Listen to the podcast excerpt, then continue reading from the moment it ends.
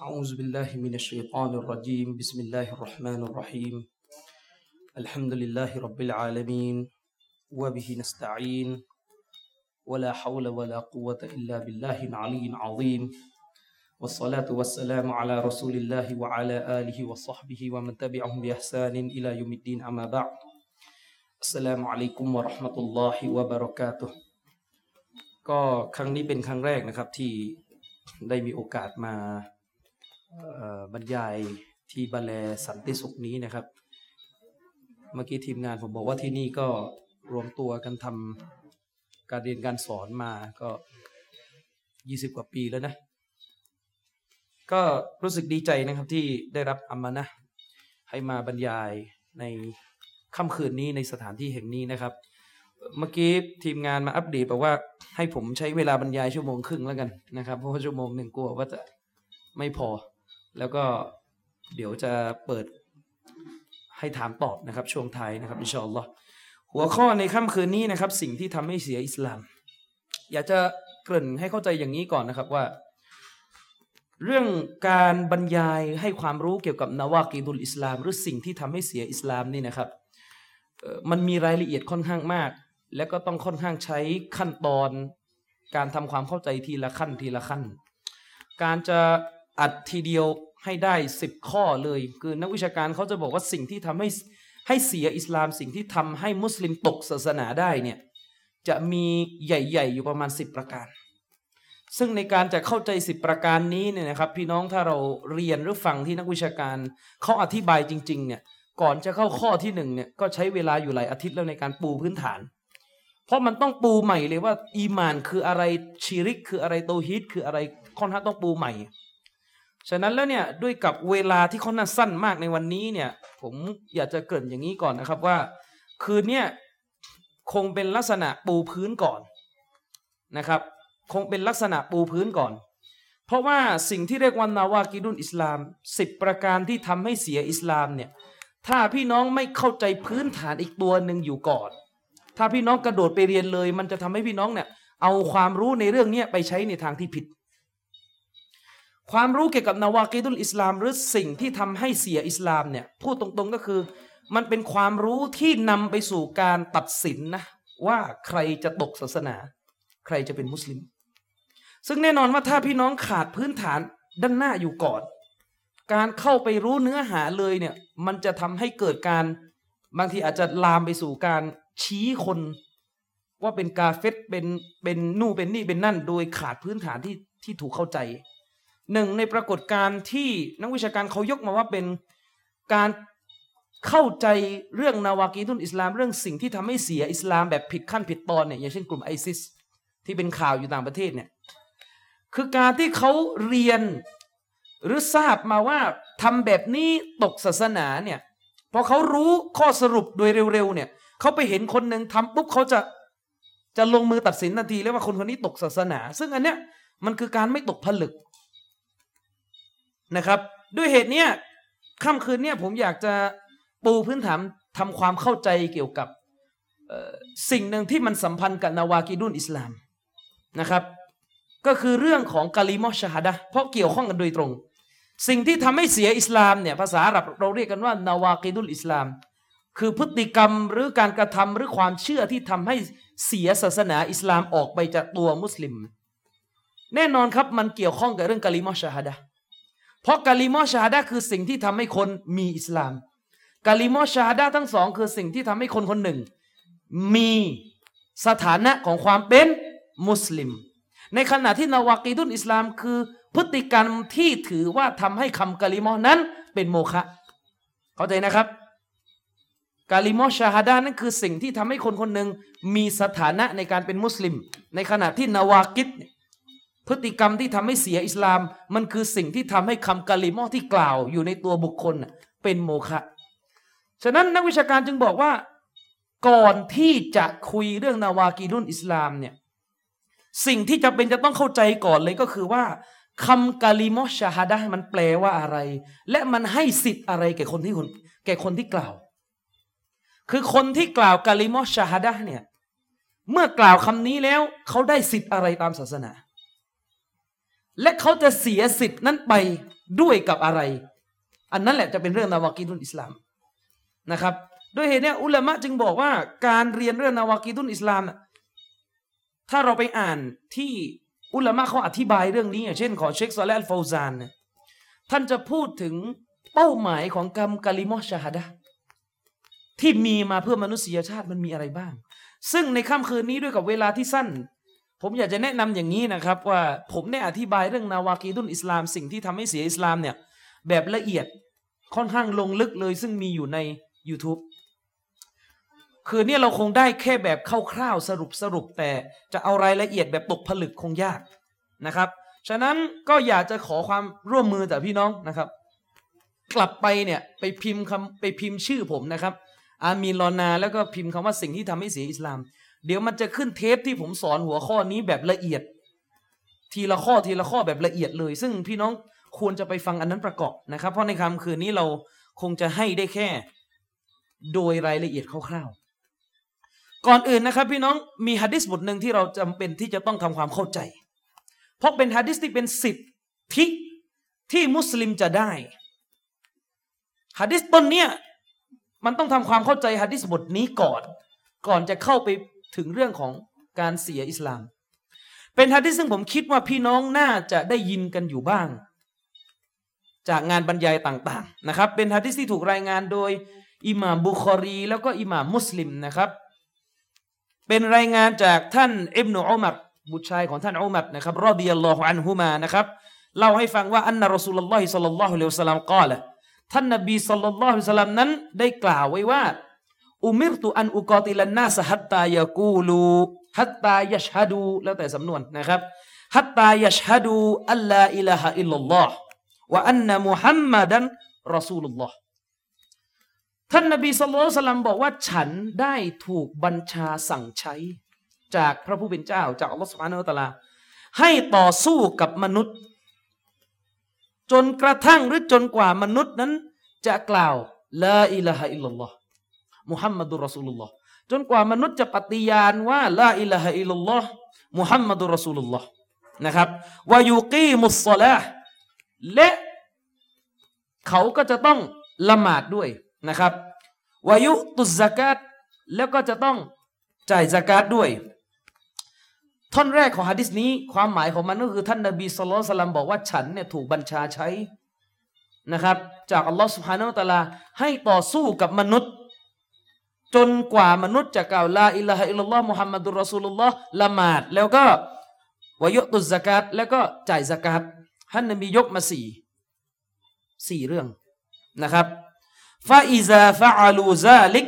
และเมื่อใดก็ตามแต่ที่มนุษย์ตอบรับ การเรียกร้องของฉัน ก็คือตอบรับในสี่ประการนี้นะครับعصموا مني دماءهم وأموالهم إلا بحق الإسلام เมื่อมนุษย์ตอบรับสี่ประการนี้ให้เห็นนะครับ เลือดเนื้อของมนุษย์ ทรัพย์สินของมนุษย์ก็จะได้รับการปกป้องคุ้มครองจากตัวฉัน นั่นนบีบอก จะได้รับการปกป้องคุ้มครองจากตัวฉัน إلا بحق الإسلام ยกเว้นเพียง แต่ว่าสิทธิของอิสลาม ยกเว้นด้วยกับสิทธิของอิสลามสำนวนนี้หมายถึง ยกเว้นในกรณีที่ หลักการอิสลามนั้นมีบัญญัติให้ประหารคนที่กล่าวกะลิมอชาฮดะอ่ามันก็มี คือความหมายโดยเบื้องต้นของฮะดิษนี้ก็คือท่านนบีกำลังจะบอกว่า ในฐานะที่ท่านเป็นรอซูลท่านสุดท้ายอัลลอฮฺสุฮานาอัลตะลาส่งท่านนบีมายังโลกดุนยาเนี่ยเพื่อเรียกร้องมนุษย์ไปสู่การกล่าวกะลิมอชาฮดะไปสู่การกล่าวกะลิมอชาฮดะและก็ดำรงไว้ซึ่งการเป็นมุสลิม ซึ่งแสดงออกด้วยการละหมาด แล้วก็จ่ายสกาตฮะดิษบทนี้พูดถึงเรื่องการต่อสู้โดยตรง เพราะว่าการเรียกร้องของท่านนบีเนี่ยสลลัลสลัมเนี่ยแน่นอนครับ ท่านนบีเนี่ยเรียกร้องในโดนขัดขวาง โดนต่อต้านด้วยกับกำลังด้วยกับการเข็นฆ่า ท่านนบีจึงพูดในที่บทนี้เลยว่าอัลลอฮฺตาลานั้นบัญชาใช้ให้ตัวของท่านทำการจิฮาดต่อสู้ กับมนุษย์จนกว่ามนุษย์จะยอมละทิ้งชีริก กล่าวกาลิมอชาฮดะทั้งสอง และเมื่อเขากล่าวกาลิมอชาฮดะแล้วเขาก็จะต้องละหมาดต่อ และก็จ่ายสกาตต่อ เมื่อนั้นแหละ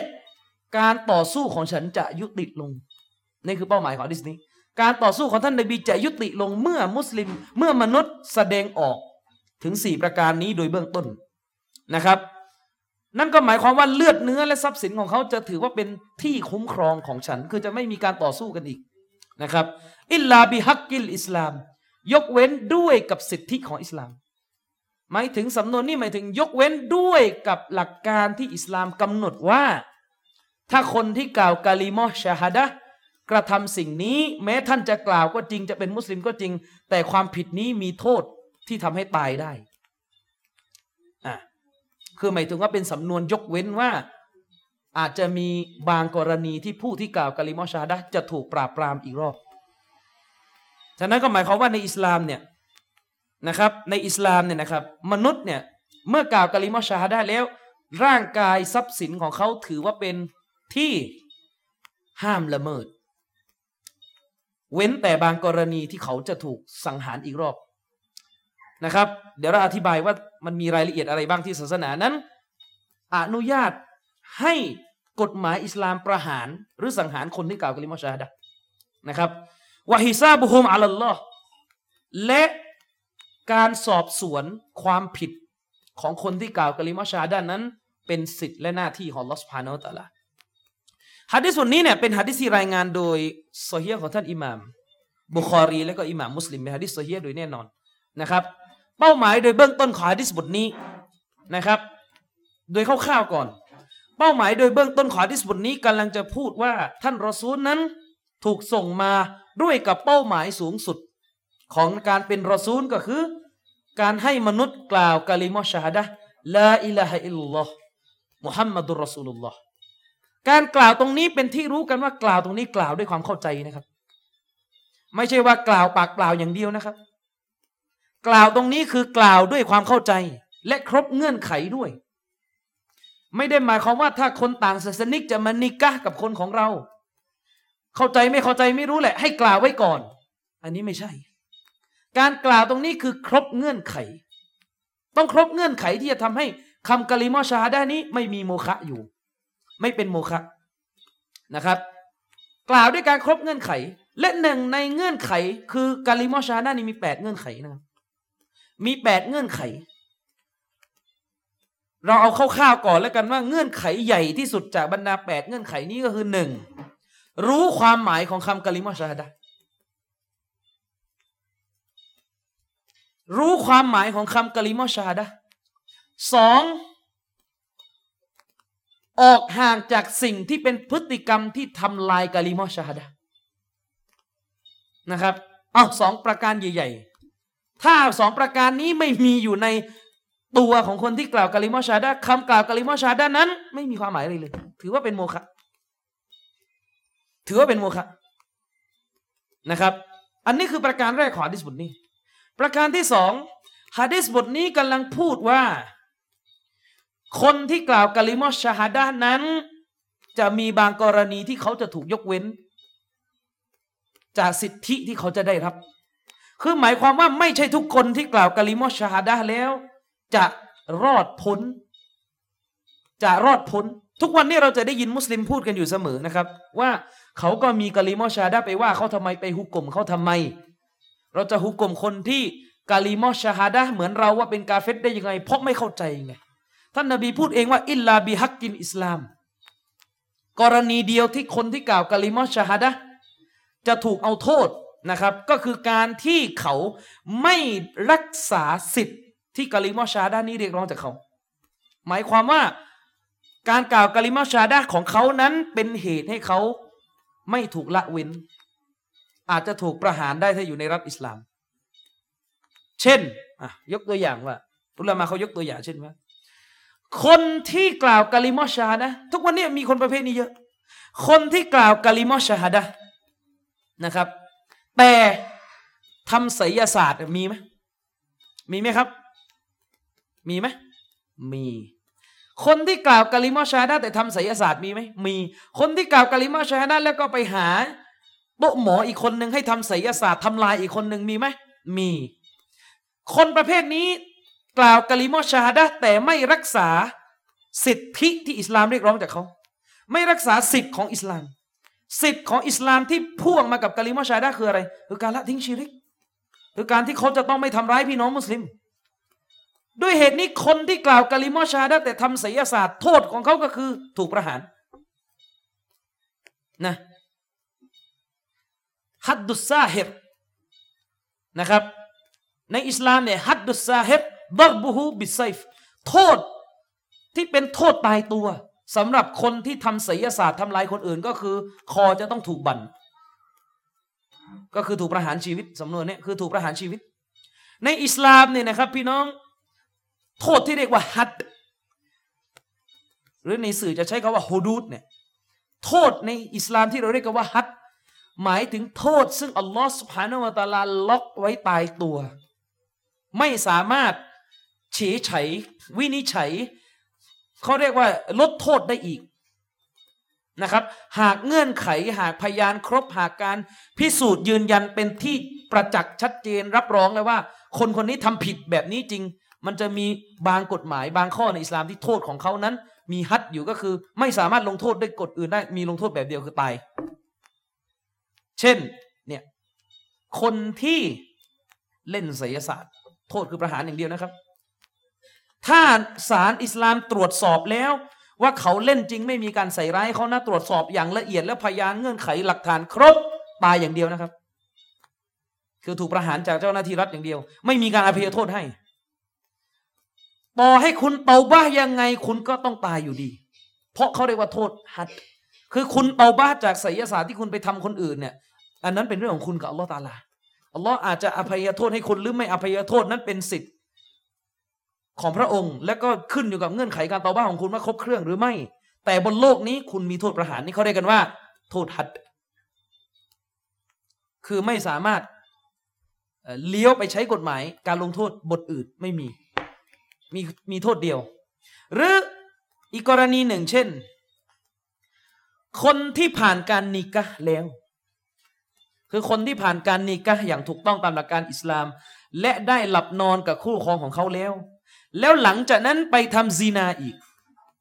ไม่ว่าตอนที่ไปทำซีนานั้นจะหย่ากับคู่ตัวเองหรือไม่หย่าก็แล้วตามแต่ มีโทษก็คือ ถูกขว้างหินจนตายโทษนี้เป็นฮัดคือไม่ไม่สามารถใช้โทษอื่นได้ ถ้าศาลอิสลามตรวจสอบ เป็นที่ยืนยันชัดเจนแล้วว่า คนคนเนี้ยที่เคยผ่านการนิกะแล้ว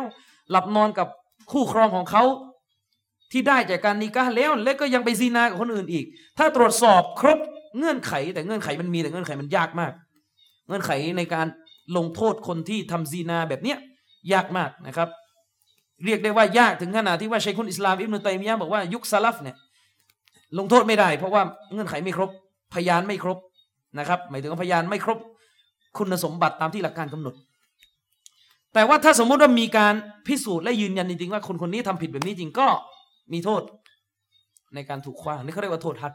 หมายความว่าในอิสลามเนี่ยหลักใหญ่ของคำกะลิมอชาฮัดะที่มนุษย์จะได้รับจากคำกะลิมอชาฮัดะนี้ก็คือ เขาจะได้รับการคุ้มครอง เขาก็จะได้รับการคุ้มครองจากรัฐบาลอิสลามนะครับ เขาจะได้รับการคุ้มครองจากรัฐบาลอิสลาม เว้นแต่กรณีเดียวที่ชีวิตของเขาจะถูกละเมิดอีกครั้ง ก็ด้วยกับการไม่รักษาวาจิบที่อัลลอฮ์บัญชาแก่เขาคือละเมิดสิทธิ์ของศาสนาอิสลาม การพูดอย่างนี้นะครับ ไม่ได้หมายความว่าคนกาเฟตที่อยู่ในอยู่ภายใต้การปกครองของรัฐอิสลามจะถูกสังหารนะเพราะไม่กล่าวกลิมชาได้อย่าไปผันความหมายอย่างนั้น ไม่ได้หมายความว่าอย่างนั้นนะฮะดิษบทนี้กำลังจะบอกว่า กรณีที่คนกาเฟต อยู่ใต้การปกครองของรัฐบาลอิสลาม คือเป็นพลเรือนของรัฐบาลอิสลาม มีการจ่ายภาษีในฐานะเขาเรียกยิสยะเนี่ยมีการจ่ายภาษีในฐานะพลเรือนของรัฐบาลอิสลาม คนกลุ่มนั้นก็ละเมิดไม่ได้เหมือนกันแต่อันนี้อีกฮะดิษหนึ่งอันนี้คือท่านนบีพูดฮะดิษนี้พูดกับมุสลิมก่อนนะพูดกับคนที่กล่าวกะลิมาชาได้อยู่ แต่สำหรับอีกคนหนึ่งที่รับอิสลามเอ่อที่อยู่ใต้รัฐอิสลามแล้ว แล้วก็ไม่ได้กล่าวกะลิมาชาดะอันนั้นมีฮะดิษอีกต้นหนึ่งที่ห้ามละเมิดชีวิตอยู่ฮะดิษเรื่องของมูอาฮัด นี่ท่านนบีสุลต่านบอกว่า มันก็ตะละมูอาฮัดันลัมยะรรออิฮัตัลจันนะใครก็ตามแต่ที่ไปฆ่าคนกาเฟตไปละเมิดชีวิตคนกาเฟตที่อยู่ภายใต้ความรับผิดชอบตามหลักการอิสลาม เป็นกาเฟตมูอาฮัดคาว่ากาเฟตมุอาฮัดเนี่ยหลัก ๆ มีอยู่สามลักษณะ ในการอธิบายฮะดิษบทนี้หนึ่งกาเฟตที่อยู่ใต้ ใต้รัฐบาลอิสลาม คือเป็น พลเรือนของรัฐบาลอิสลามจ่ายภาษี อันนี้เขาเรียกมุอาฮัดหรือกาเฟตซึ่งไม่ได้อยู่ใต้รัฐอิสลามนะแต่เป็นเขาเรียกว่ามุสตามิน เป็นคนที่มีสัญญา มีมีเขาเรียกมีสันติกับมุสลิม แสวงหาการมีสันติกับมุสลิมไม่ได้ประกาศตัวเป็นศัตรู จะคุกคามศาสนาและดินแดนอิสลามเนี่ยนี่ก็เป็นมูอาฮัดอีกกลุ่มหนึ่งที่ห้ามละเมิด เพราะว่าถือว่าเขามีสัญญา กับมุสลิมอยู่ แล้วก็กาเฟตอีกชนิดหนึ่งคือกาเฟตที่เดินทางมายังประเทศมุสลิม แล้วก็รัฐบาลอิสลามหรือมุสลิมสักคนหนึ่งไม่ว่าจะเป็นทาสหรือไม่ว่าจะเป็นผู้หญิงก็ตามแต่ ไปรับประกันกับเขาว่ามาสิมามาดินแดนอิสลามดีปลอดภัยเดี๋ยวฉันรับรองให้เนี่ยถือว่าเป็นมูอาฮัดทั้งสิ้น หมายความว่าถือว่าเป็นกาเฟตที่หลักการอิสลามนั้นห้ามไม่ให้มุสลิมไป ละเมิดล่วงล้ำทรัพย์และชีวิตของเขา นั่นก็หมายความว่าในอิสลามเนี่ยผมเคยบรรยายว่า อย่างในอิสลามเนี่ยสมมุติพี่น้องเนี่ยมีปัญหากับกาเฟตสักคนหนึ่งมีปัญหาแบบรุนแรงเลยรุนแรงถึงขั้นว่า ต่อให้กาเฟตคนนั้นไปละเมิดชีวิต ลูกหลานของพี่น้อง แต่ถ้าในสถานการณ์หนึ่ง มีมุสลิมอีกคนหนึ่งไปเชิญกาเฟตคนนั้นมาทำธุระที่บ้าน ซึ่งเป็นธุระที่ไม่ไม่ได้ผิดหลักการศาสนาเนี่ย แล้วเขารับรองรับประกันกับกาเฟตคนนั้นว่ามาได้ฉัน ให้การประกันความปลอดภัยแก่ท่าน ถือว่าพี่น้องที่มีปัญหากาเฟตคนนี้ไม่สามารถมาละเมิดเขาได้นะเพราะว่ามุสลิมคนนี้กำลังรักษาความปลอดภัยให้เขาอยู่แล้วท่านนบีصلى الله عليه وسلمพูดในฮะดิษบทหนึ่งว่าเขาเรียกว่าعهد المسلمين واحدةนะครับท่านนบีบอกว่าذمة المسلمين واحدة สัญญาที่มุสลิมกระทำ ถือว่าเป็นสัญญาร่วมกัน คือหมายถึงว่าถ้ามุสลิมคนหนึ่งไปทำสัญญา รับรองความปลอดภัยให้กาเฟรคนหนึ่งเนี่ยมุสลิมคนอื่นต้องรับผิดชอบด้วย ต้องต้องรักษาสัญญาด้วยทำไมอะทำไมท่านนบีถึงบอกว่า สัญญาของมุสลิมคนหนึ่ง นั้นถือว่าเป็นวาฮิดะถือว่าเป็นสัญญาเดียวกันกับมุสลิมทั้งหมด แล้วมาอธิบายว่าสำนวนนี้หมายถึงเพราะมุสลิมนั้นเป็นเรือนร่างเดียวกัน ฉะนั้นเมื่อมุสลิมคนหนึ่งทำสัญญารับรองความปลอดภัยแก่กาเฟตคนหนึ่ง รับรองความปลอดภัยแก่กาเฟตคนหนึ่งแล้วเนี่ยก็ถือว่าเป็นวาจิบเหนือมุสลิมคนอื่นที่จะต้อง รับรองความปลอดภัยของกาเฟตคนนั้นเช่นเดียวกัน ไม่อนุญาตให้ไปหักหน้า มุสลิมที่ไปรักษาสัญญากาเฟตคนนั้นด้วยการมาฆ่ากาเฟตคนนี้เข้าใจนะครับดังนั้นในอิสลามอุลามะจึงบอกว่าเป็นเรื่องใหญ่มากสำหรับการก่อการร้ายในประเทศมุสลิม คือหมายถึงว่าคนคนต่างชาติคนกาเฟตที่ไม่ใช่ ไม่ใช่มุสลิมเขาเดินทางมายังประเทศมุสลิมเนี่ยเขาจ่ายภาษีคนเข้าเมืองเขาได้รับการรับรองด้วยวีซ่าด้วยหนังสือเดินทางเข้าประเทศเนี่ยใครเป็นคนรับรองคือรัฐบาลรับรอง รัฐบาลในประเทศมุสลิมรับรอง แล้วการที่มุสลิมในประเทศนั้นเองกลับไปสังหาร นักท่องเที่ยวต่างชาติเนี่ยถือว่าเป็นการฉีกสัญญาที่ผู้นำกระทำอันนี้เป็นเรื่องใหญ่นะครับ อันนี้คือความหมาย ส่วนที่สองที่ฮัดดิสบทนี้พูดถึง คือหมายความว่าสิทธิที่มนุษย์จะได้รับจากลาอิลาฮอิลลอฮ์นั้น โดยเบื้องต้นก่อนเลยก็คือ เขาได้รับการคุ้มครอง อย่างมากนะครับ จากตัวท่านนบีสุลต่านละฮ์ลิสลามและก็จากศาสนาอิสลาม ส่วนอันสุดท้ายก็คือวะฮิซาบุฮุมอัลลอฮ์ท่านนบีบอกว่า ถ้าเขากล่าวกะลิมอชาฮดะแล้วนะ แล้วด้านในใจเขาจะจะเป็นมูนาฟิกจะปฏิเสธ ซ่อนอยู่ในใจหรือจะไปทำชั่วอะไรส่วนตัวนั้น การสอบสวนเอาผิดของเขาในกรณีนี้เป็นเรื่องของอัลลอฮ์ سبحانه และ تعالى นะครับนี่คือสามส่วนของฮะดิษที่จำเป็นอย่างมากที่จะต้องทำความเข้าใจก่อนจะไปคุยเรื่องนาวากิดเพราะนาวากิดเนี่ยมันคือความรู้ที่จะทำให้เรานั้น รู้ว่าใครเป็นคนที่เสียสิทธิ์จากกาลิมอชาฮดะเข้าใจไหมครับ คือเรื่องนาวากิดเนี่ยมันคือเรื่องความรู้ว่าด้วยการดูว่าใครเสียสิทธิ์ ฉะนั้นก่อนจะพูดเรื่องคนเสียสิทธิ์มันต้องรู้ก่อนว่าสิทธิ์ของคนที่กล่าวคำกาลิมอเนี่ยอยู่ตรงไหน เพราะว่าถ้าไม่คุยตรงเนี้ยมันจะเกิดการสับสนแบบที่เป็นอยู่ในสังคม เวลาเราบอกว่าคนคนคนเนี้ยชีริกทำชีริกอย่างเงี้ยก็จะมีคนไม่เข้าใจว่าคุณไปหุกกลมเขาได้ยังไงเขากล่าวกะลิมอชาดะนี่ก็เพราะไม่เข้าใจว่าว่าท่านนบีพูดในฮะดิษนี้ว่าคนที่กล่าวกะลิมอชาฮาดะเนี่ย ชาฮาดะห์เป็นโมฆะก็ได้ หรือชาฮาดะห์อาจจะไม่เป็นโมฆะแต่มีโทษประหารก็ได้ขึ้นอยู่กับว่าเขาฮักกุลอิสลามอะสิทธิ์ที่ศาสนาอิสลามจะต้องได้รับจากเขาอะเขารักษาไว้หรือไม่นะครับ โดยเบื้องต้นก่อนนะครับ พี่น้อง เราต้องเข้าใจหลักตรงนี้ก่อนว่า ท่านนบีสุลต่านละฮ์อะลัสลัมเนี่ยเป็นรอซูลที่มีความแตกต่างจากรอซูลก่อนหน้าทั้งหมด ไม่ว่าจะเป็นในแง่ความประเสริฐ ในแง่การด่าวะที่หนักหน่วงที่สุด ในแง่ความอดทนในแง่ ภารกิจที่จะต้องทำกว้างที่สุด เพราะท่านนบีสุลต่านสลัมเป็นรอซูลท่านสุดท้ายเป็นนบีท่านสุดท้ายแล้ว ไม่มีนบีหลังจากมุฮัมมัดสุลลัลสลัมอีก นั่นหมายความว่าก่อนที่มุฮัมมัดสุลลัลสลัมจะเสียชีวิต อิสลามจะต้องสถาปนาอย่างมั่นคง ให้ได้แล้วในนครมดีนะถ้าเราพิจารณาบริบทเช่นนี้เราจะเข้าใจเลยว่า การดะว่าของท่านนบีสุลต่านสลัมนั้น ไม่ใช่การดะว่าเพียงแค่เดินไปบายานไปเรียกร้องอย่างเดียว สิ่งที่เป็นอุปสรรคขัดขวางสัจธรรมในโลกใบนี้มันไม่ได้มีแค่ ไม่ได้มีแค่การหัวดื้อของคนอย่างเดียว แต่มันมีทั้งอำนาจการปกครองที่ขัดขวางการเผยแพร่อิสลาม มันมีทั้งคนที่คิดไม่ดีด้วยกับกำลังด้วยกับการประทุษร้ายต่ออิสลาม ด้วยเหตุเนี่ยการด่าวะของท่านนบีสุลต่านสลัมเนี่ย จึงมีสิ่งที่ถูกบัญชาคู่ไปด้วยก็คือการจิฮาดพี่น้องลองคิดดูว่าท่านนบีจะเอาอิสลามเข้าดินแดนเปอร์เซีย ในสมัยนั้น กษัตริย์เปอร์เซียเนี่ยทรราชมาก อ้างตัวเองเป็นประหนึ่งดังเขาเรียกสมมติเทพนะครับ เป็นตอฆูตตัวใหญ่นะครับในในในอาณาจักรเปอร์เซียสมัยนั้น แน่นอนการที่อิสลามจะเข้าเปอร์เซียเนี่ยตายล้วนๆครับฉะนั้นการที่อิสลามจะเข้าเปอร์เซียก็ต้องเข้าด้วยการจิฮาด เพราะมันไม่มีทางออกอื่นแล้ว ด้วยเหตุนี้เองถ้าเราเข้าใจถึงฮิกมาข้อนี้ เราก็จะทำความเข้าใจได้ว่า ท่านนบีสุลต่านนั้นเป็นรอซูลที่ถูก สั่งใช้ให้ดะวะเผยแพร่อิสลามเนี่ยทุกรูปแบบไม่ว่าจะเป็นรูปแบบที่นุ่มนวลอย่างเช่น การดะว่าการพูดคุยการเรียกร้อง และไปถึงรูปแบบที่ต้องใช้กำลังก็คือการจิฮัด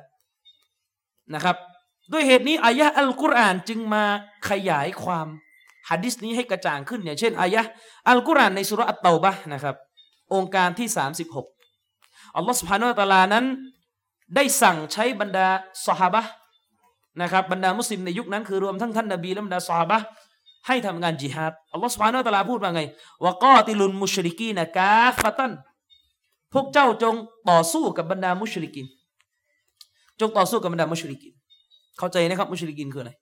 จงต่อสู้กับบรรดามุชริกินทั้งหมด กาฟะคือหมด จงต่อสู้ทั้งหมดนะครับ กามาอยู่ก็ตีลูนะกลุ่มกาฟะเสมือนดังที่พวกเขาก็สู้กับพวกเจ้า หมายความว่าในโลกใบนี้พี่น้องถ้าเรามองโลกอย่างไม่โลกสวย มุชริกีเนี่ยไม่หวังดีกับการเกิดขึ้นของดินแดนที่ปกครองด้วยรัฐอิสลามหรอก ไม่ต้องคิดอะไรเยอะนี่บรูไนดารุสลามล่าสุดประกาศใช้ กฎหมายอิสลามออกกฎหมายล่าสุดคือกฎหมายเรื่องเรื่องเกย์เนี่ยคือผมไม่ได้ทราบรายละเอียดนะว่าบรูไนดารุสลามเนี่ย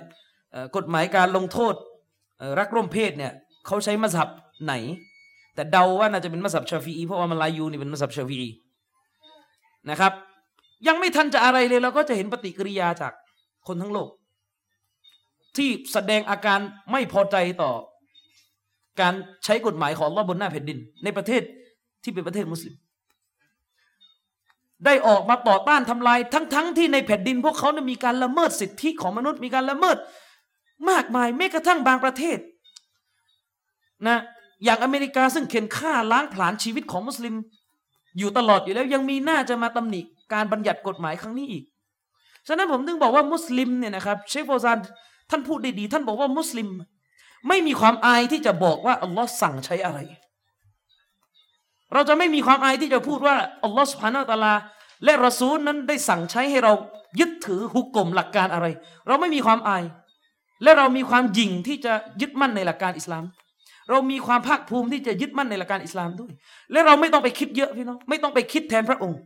ไม่ต้องไปคิดแทนพระองค์ว่าถ้าเรายึดมั่นในหลักการอิสลามข้อนี้จะทำให้คนไม่รับอิสลามจะทำให้คนมองอิสลามไม่ดีไม่ต้องไปคิดแทนพระองค์การที่พระองค์บัญญัติหลักการอิสลามให้มาใช้บนโลกใบนี้ พระองค์รู้ดีที่สุดว่าผลลัพธ์มันจะเป็นอย่างไร ท่านไม่ต้องไปคิดแทน ไม่ต้องไปคิดแทนว่าถ้าเราไปใช้กฎหมายอิสลามจะทำให้ประเทศเราอยู่ ไม่ได้จะทำให้คนไม่ต้องไปคิดนะครับ ท่านมีหน้าที่ตอบรับหลักการของพระองค์ก็พอนะครับ เนี่ยแล้วเราก็จะเห็นปรากฏการณ์แบบนี้ปรากฏการณ์แบบเมื่อมีรัฐบาลอิสลาม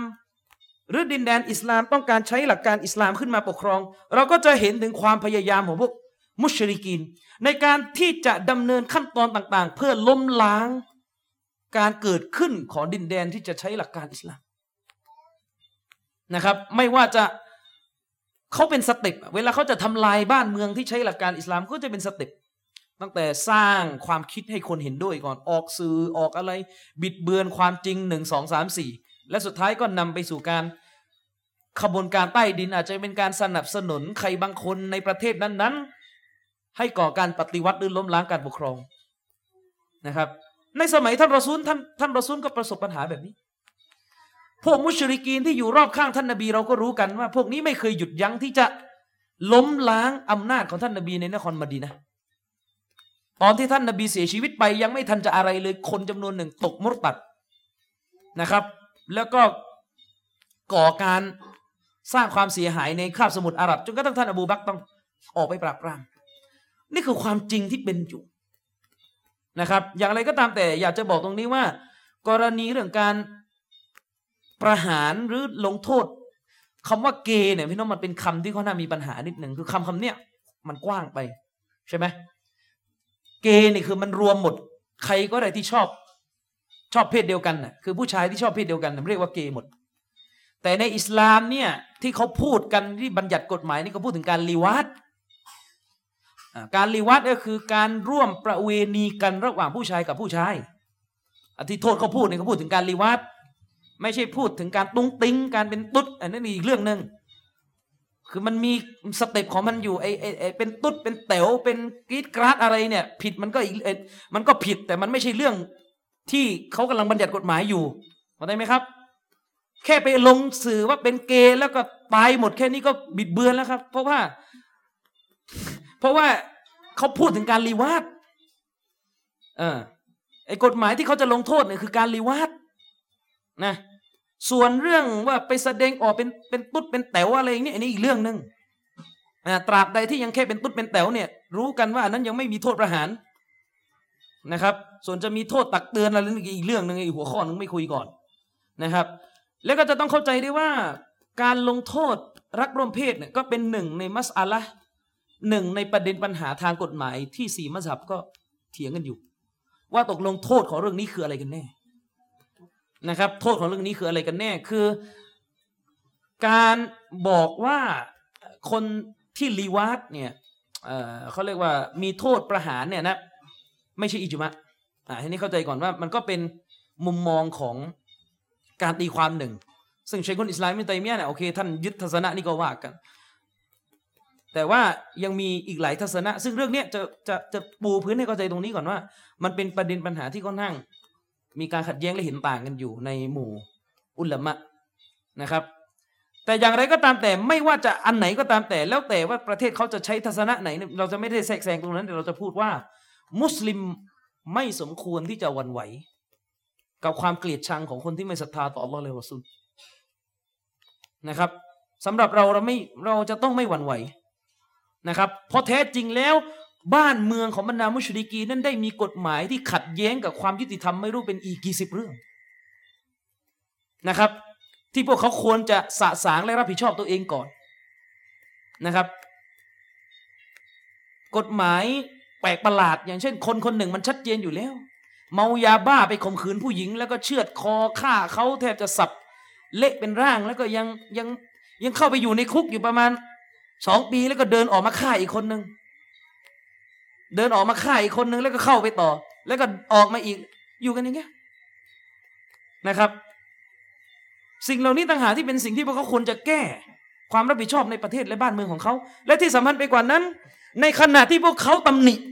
ฮดูดกฎหมายของอิสลามที่มีโทษในการประหารในบุคคลที่เขาไม่พอใจ แต่เขากลับออกกฎหมายทำแท้งเสรี การทำแท้งเสรีเป็นหนึ่งในคติเป็นหนึ่งในค่านิยมของพวกที่อ้างตัวเองว่าเป็นประชาธิปไตยรุ่นใหม่ ของชาติที่อ้างตัวเองว่าเป็นลิเบอรัลเสรีนิยม อย่างเงี้ยซึ่งจริงๆแล้วในบรรดาประเทศที่กำลังจะผลักดันกฎหมายทำแท้งเสรีก็เถียงกันอีกว่าคำว่าเสรีนั้นมันสุดแค่ไหน บางประเทศก็คือเสรีแบบสุดเลยก็คือไม่เขียนกฎหมายลอยๆกว้างๆให้ตีความแบบลวกๆว่า ในกรณีที่ พ่อแม่หรือผู้หญิงที่ท้องอะ ไม่มีความพร้อมทางด้านจิตใจที่จะแบกรับเด็กคนนี้ก็เปิดทางให้ทำแท้งได้ ก็คุณก็ฆ่า นั่นคือคุณฆ่าฆ่าชีวิตที่ไม่มีความผิดเลยแม้แต่นิดเดียว คือเด็กที่เกิดมาเพราะความเสเพลของพวกคุณ เด็กที่ตั้งคันมาเพราะความเสเพลของพวกคุณ คุณก็ไป ออกกฎหมายให้ฆ่าได้ แล้วคุณก็พยายามอ้างปรัชญาร้อยแปดพันเก้าเพื่อจะบอกว่ามันไม่ผิดนะ แบบนี้มันไม่ละเมิดสิทธินะ แล้วแต่เขาจะอธิบายอะตั้งแต่คำอธิบายเพลงๆแบบว่า ยังไม่นับเป็นคนบ้างอะไรบ้าง ก็มันเรื่องของคุณคุณไม่นับเรื่องของคุณ เรามีวิธีการนับเป็นคนของเราอยู่แล้ว มาเลกาเป่ารั่วจบแล้วก็เราไม่เชื่อก็ไม่เชื่อก็เรื่องของคุณก็ต้องไปสู่พระเจ้าสิครับ มาคุยอะไรกันปลายทางแหละเรื่องมาเลกาเป่ารั่วเด็กเนี่ยรู้พูดไปคุณไม่เชื่ออยู่แล้ว มันก็แน่นอนอยู่แล้วว่าคุณเป็นมุชริกิน คุณไม่เชื่ออยู่แล้ว นะ ก่อนจะมาคุยก็เลยว่ามาเลยมาเลยกาเป่ารั้วเด็กกี่วันยังไงมันต้องคุยแล้วพระเจ้ามีจริงหรือเปล่าแค่นี้อยู่ตรงนี้ ฉะนั้นผมจะบอกมุสลิมนะครับว่า ถ้าท่านจะไปเถียงกับคนที่ไม่ใช่มุสลิมตราบใดที่ไม่คุยก็ให้รู้เรื่องว่าพระเจ้ามีจริง ไม่คุยยังไงก็ไม่จบ เพราะรายละเอียดในอิสลามเนี่ยมันอยู่บนฐานของการ อยู่บนฐานของอะไรلا إله إلا اللهอยู่ตรงนี้ นะครับ ผมถึงบอกว่าด้วยเหตุนี้ฮัดดิสบทนี้เป็นหนึ่งในฮัดดิสที่มีความสำคัญอย่างมาก จนกระทั่งอิหม่ามอันนาววีرحمه اللهเนี่ยเอาฮัดดิสบทดังกล่าวนี้ ไปใส่เป็นหนึ่งในสี่สิบฮัดดิสที่มุสลิมจะต้องเรียนรู้ความหมายโดยละเอียดของมันนะครับอายะอีกอายะหนึ่งอยู่ในสุรัตเตาบะอันนี้เป็นเป็นอายะหลัก เราพูดตามหลักการอิสลามนะครับว่านี่เป็นบัญญัติที่อัลลอฮฺسبحانه وتعالى บัญชาใช้ให้ท่านนบี บัญชาใช้ให้ท่านนบีนั้นกระทำในสมัยของท่าน และก็รวมถึงสมัยของเราด้วยนะครับอายะอีกอายะหนึ่งอยู่ในสุรัตเตาบะโองการที่ 29 อัลลอฮฺسبحانه وتعالىเนี่ยกล่าวไว้อย่างนี้นะครับว่าقاتلوا الذين لا يؤمنون بالله ولا باليوم الآخرพวกเจ้าจงต่อสู้กับบรรดาผู้ที่ไม่ศรัทธาต่ออัลลอฮ์และวันปรโลก คือวันอาคิรอ วลายุฮัรริมูนะมาฮัรมัลลอฮ์วะรอซูลแล้วก็จงต่อสู้กับบรรดาผู้ที่ไม่ห้ามในสิ่งที่อัลลอฮ์และรอซูลห้ามก็เรื่องเกย์เมื่อกี้หนึ่งหนึ่งแล้ว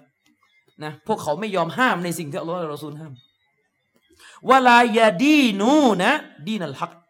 แล้วก็จงต่อสู้กับบรรดาบุคคล ซึ่งไม่นับถือในศาสนา อันเป็นสัจธรรมนี้คืออัลอิสลามมีนั่นละซีนาอูตุลกิตาบจากบรรดาผู้ที่ได้รับคำพี คือใครหมายถึงยะฮูดแล้วก็นัสรอนะครับ องค์การนี้อัลลอฮฺสุบฮานาตะลาเจาะโดยตรง ว่าให้ท่านนบีและบรรดาสาบานั้นจิฮาดกับบรรดายะฮูดแล้วก็นัสรอ บัญญัตินี้จะต้องใช้ถึงกี่ยามะนะครับฮัตตายอตุลจิซยะจนกระทั่งว่าพวกยะฮูดและนัสรอนั้นจะจ่ายยิซยะให้แก่พวกเจ้า ไอยดิววะฮุมซอกิรูนจ่ายยิสยะจ่ายยิสยะเนี่ยให้แก่พวกเจ้าจากมือของพวกเขาในสภาพผู้พ่ายแพ้และต่ำต้อยอายะนี้เป็นอายะที่อัลลอฮฺสุบฮานุตะลาสั่งใช้ให้ท่านนบีสุลต่านสลัมนั้นทำการจิฮาดกับบรรดายะฮุดและนัสซอรอนะครับทำการจิฮาดกับบรรดายะฮุดและนัสซอรอ จนกระทั่งว่ายะฮูดและนัสซอรอนั้น จะยอมจำนนด้วยการให้อิสลามเข้าไปเป็นผู้ปกครองของบ้านเมืองเขา และก็เขาก็จะต้องเป็นพลเรือนของรัฐอิสลามนะครับ อันนี้คือเป้าหมายของอายะดังกล่าวนี้ อุลามะได้มีการขัดแย้งกันเกี่ยวกับอายะนี้ว่า มันจำกัดเฉพาะยะฮูดและนาซอรอ หรือรวมไปถึงมุชริกีนอื่น ๆด้วยนะครับเพราะอายะกุรานพูดถึงอะฮ์ลุลกิตาบนะครับ แต่มันจำกัดแค่อะฮ์ลุลกิตาบหรือมันรวมไปถึงมุชริกีนอื่น ๆด้วย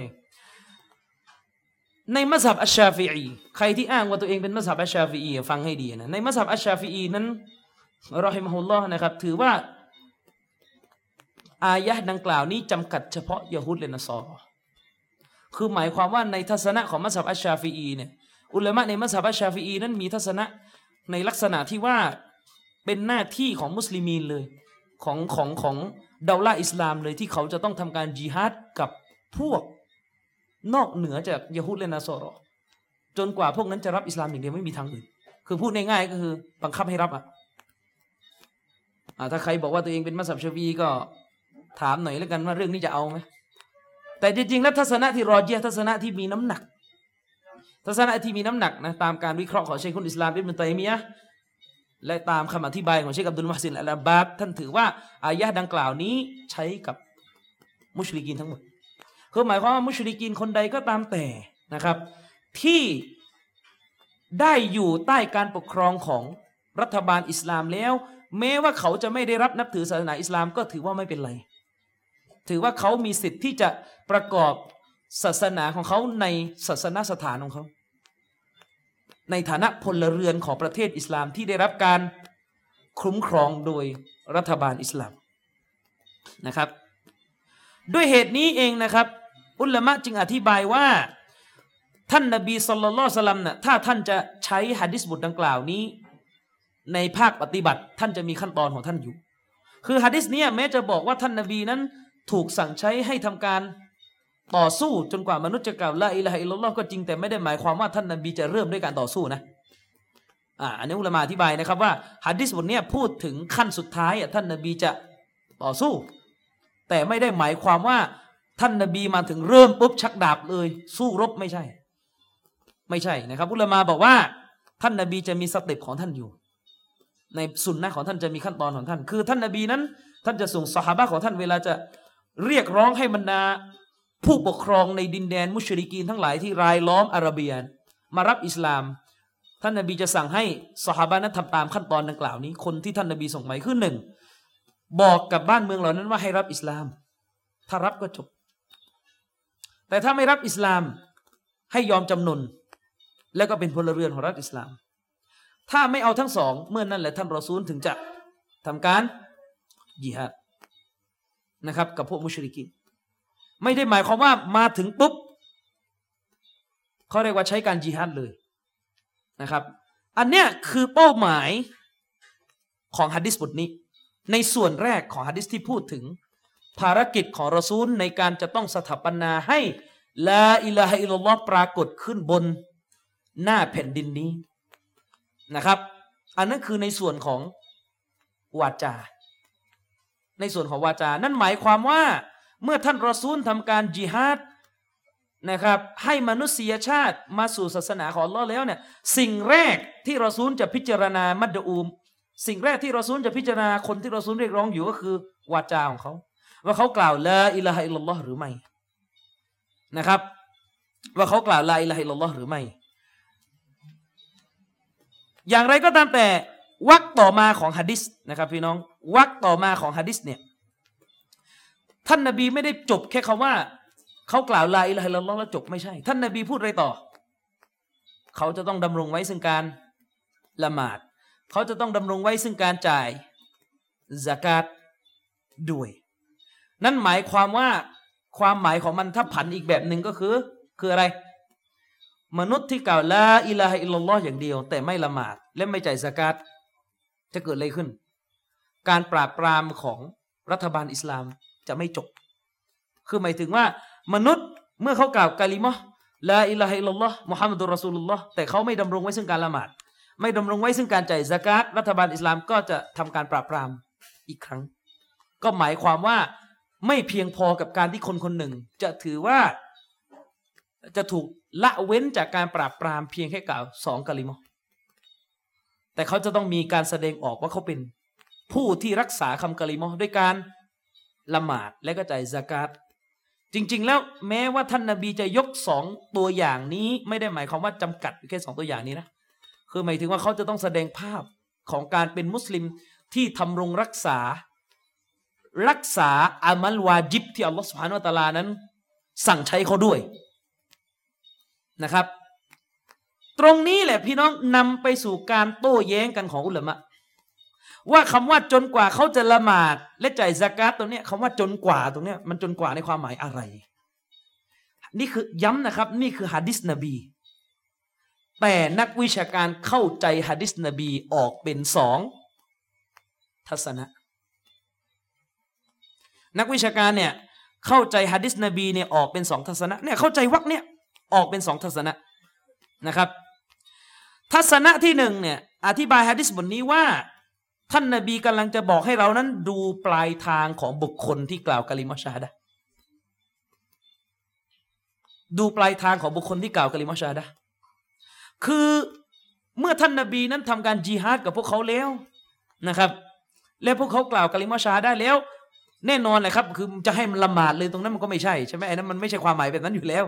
นะแม้ว่าโดยความหมายที่ปรากฏจากตัวคำศัพท์ขวาที่มันจะให้ความหมายอย่างนั้นนะแต่เอาความหมายซอเฮดเอาความหมายที่ปรากฏไม่ได้นะไม่งั้นก็ตอนกล่าวกันเลยมาชาฮาดาเนี่ยวักตูละหมาดยังไม่เข้าเลยแสดงว่าอ่ายัง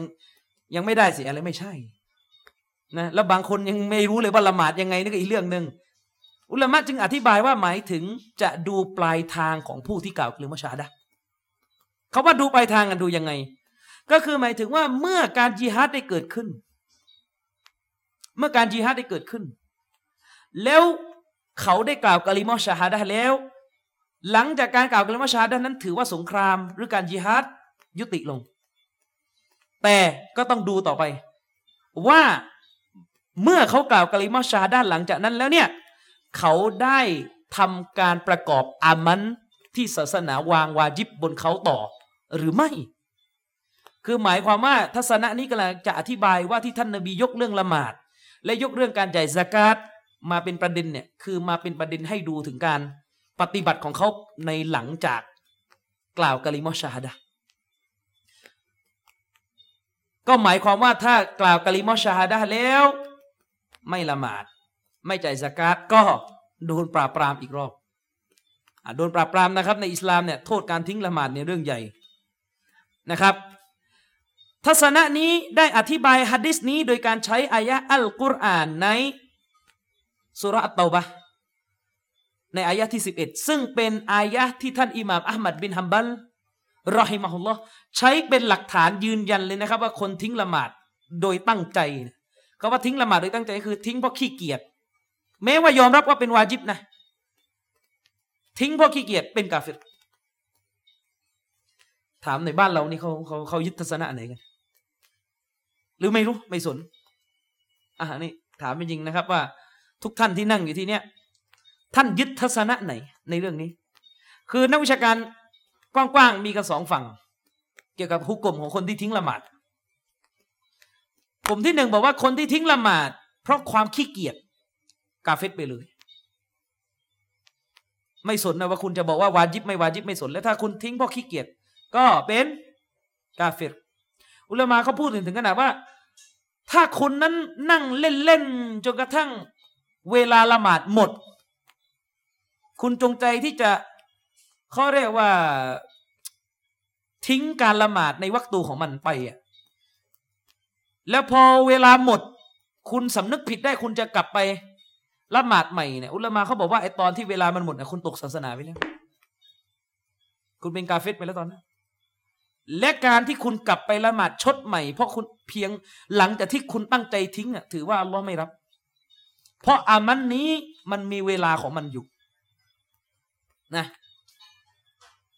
อันนี้ทัศนะที่หนึ่งส่วนทัศนะที่สองบอกว่า ถ้ามุสลิมทิ้งละหมาด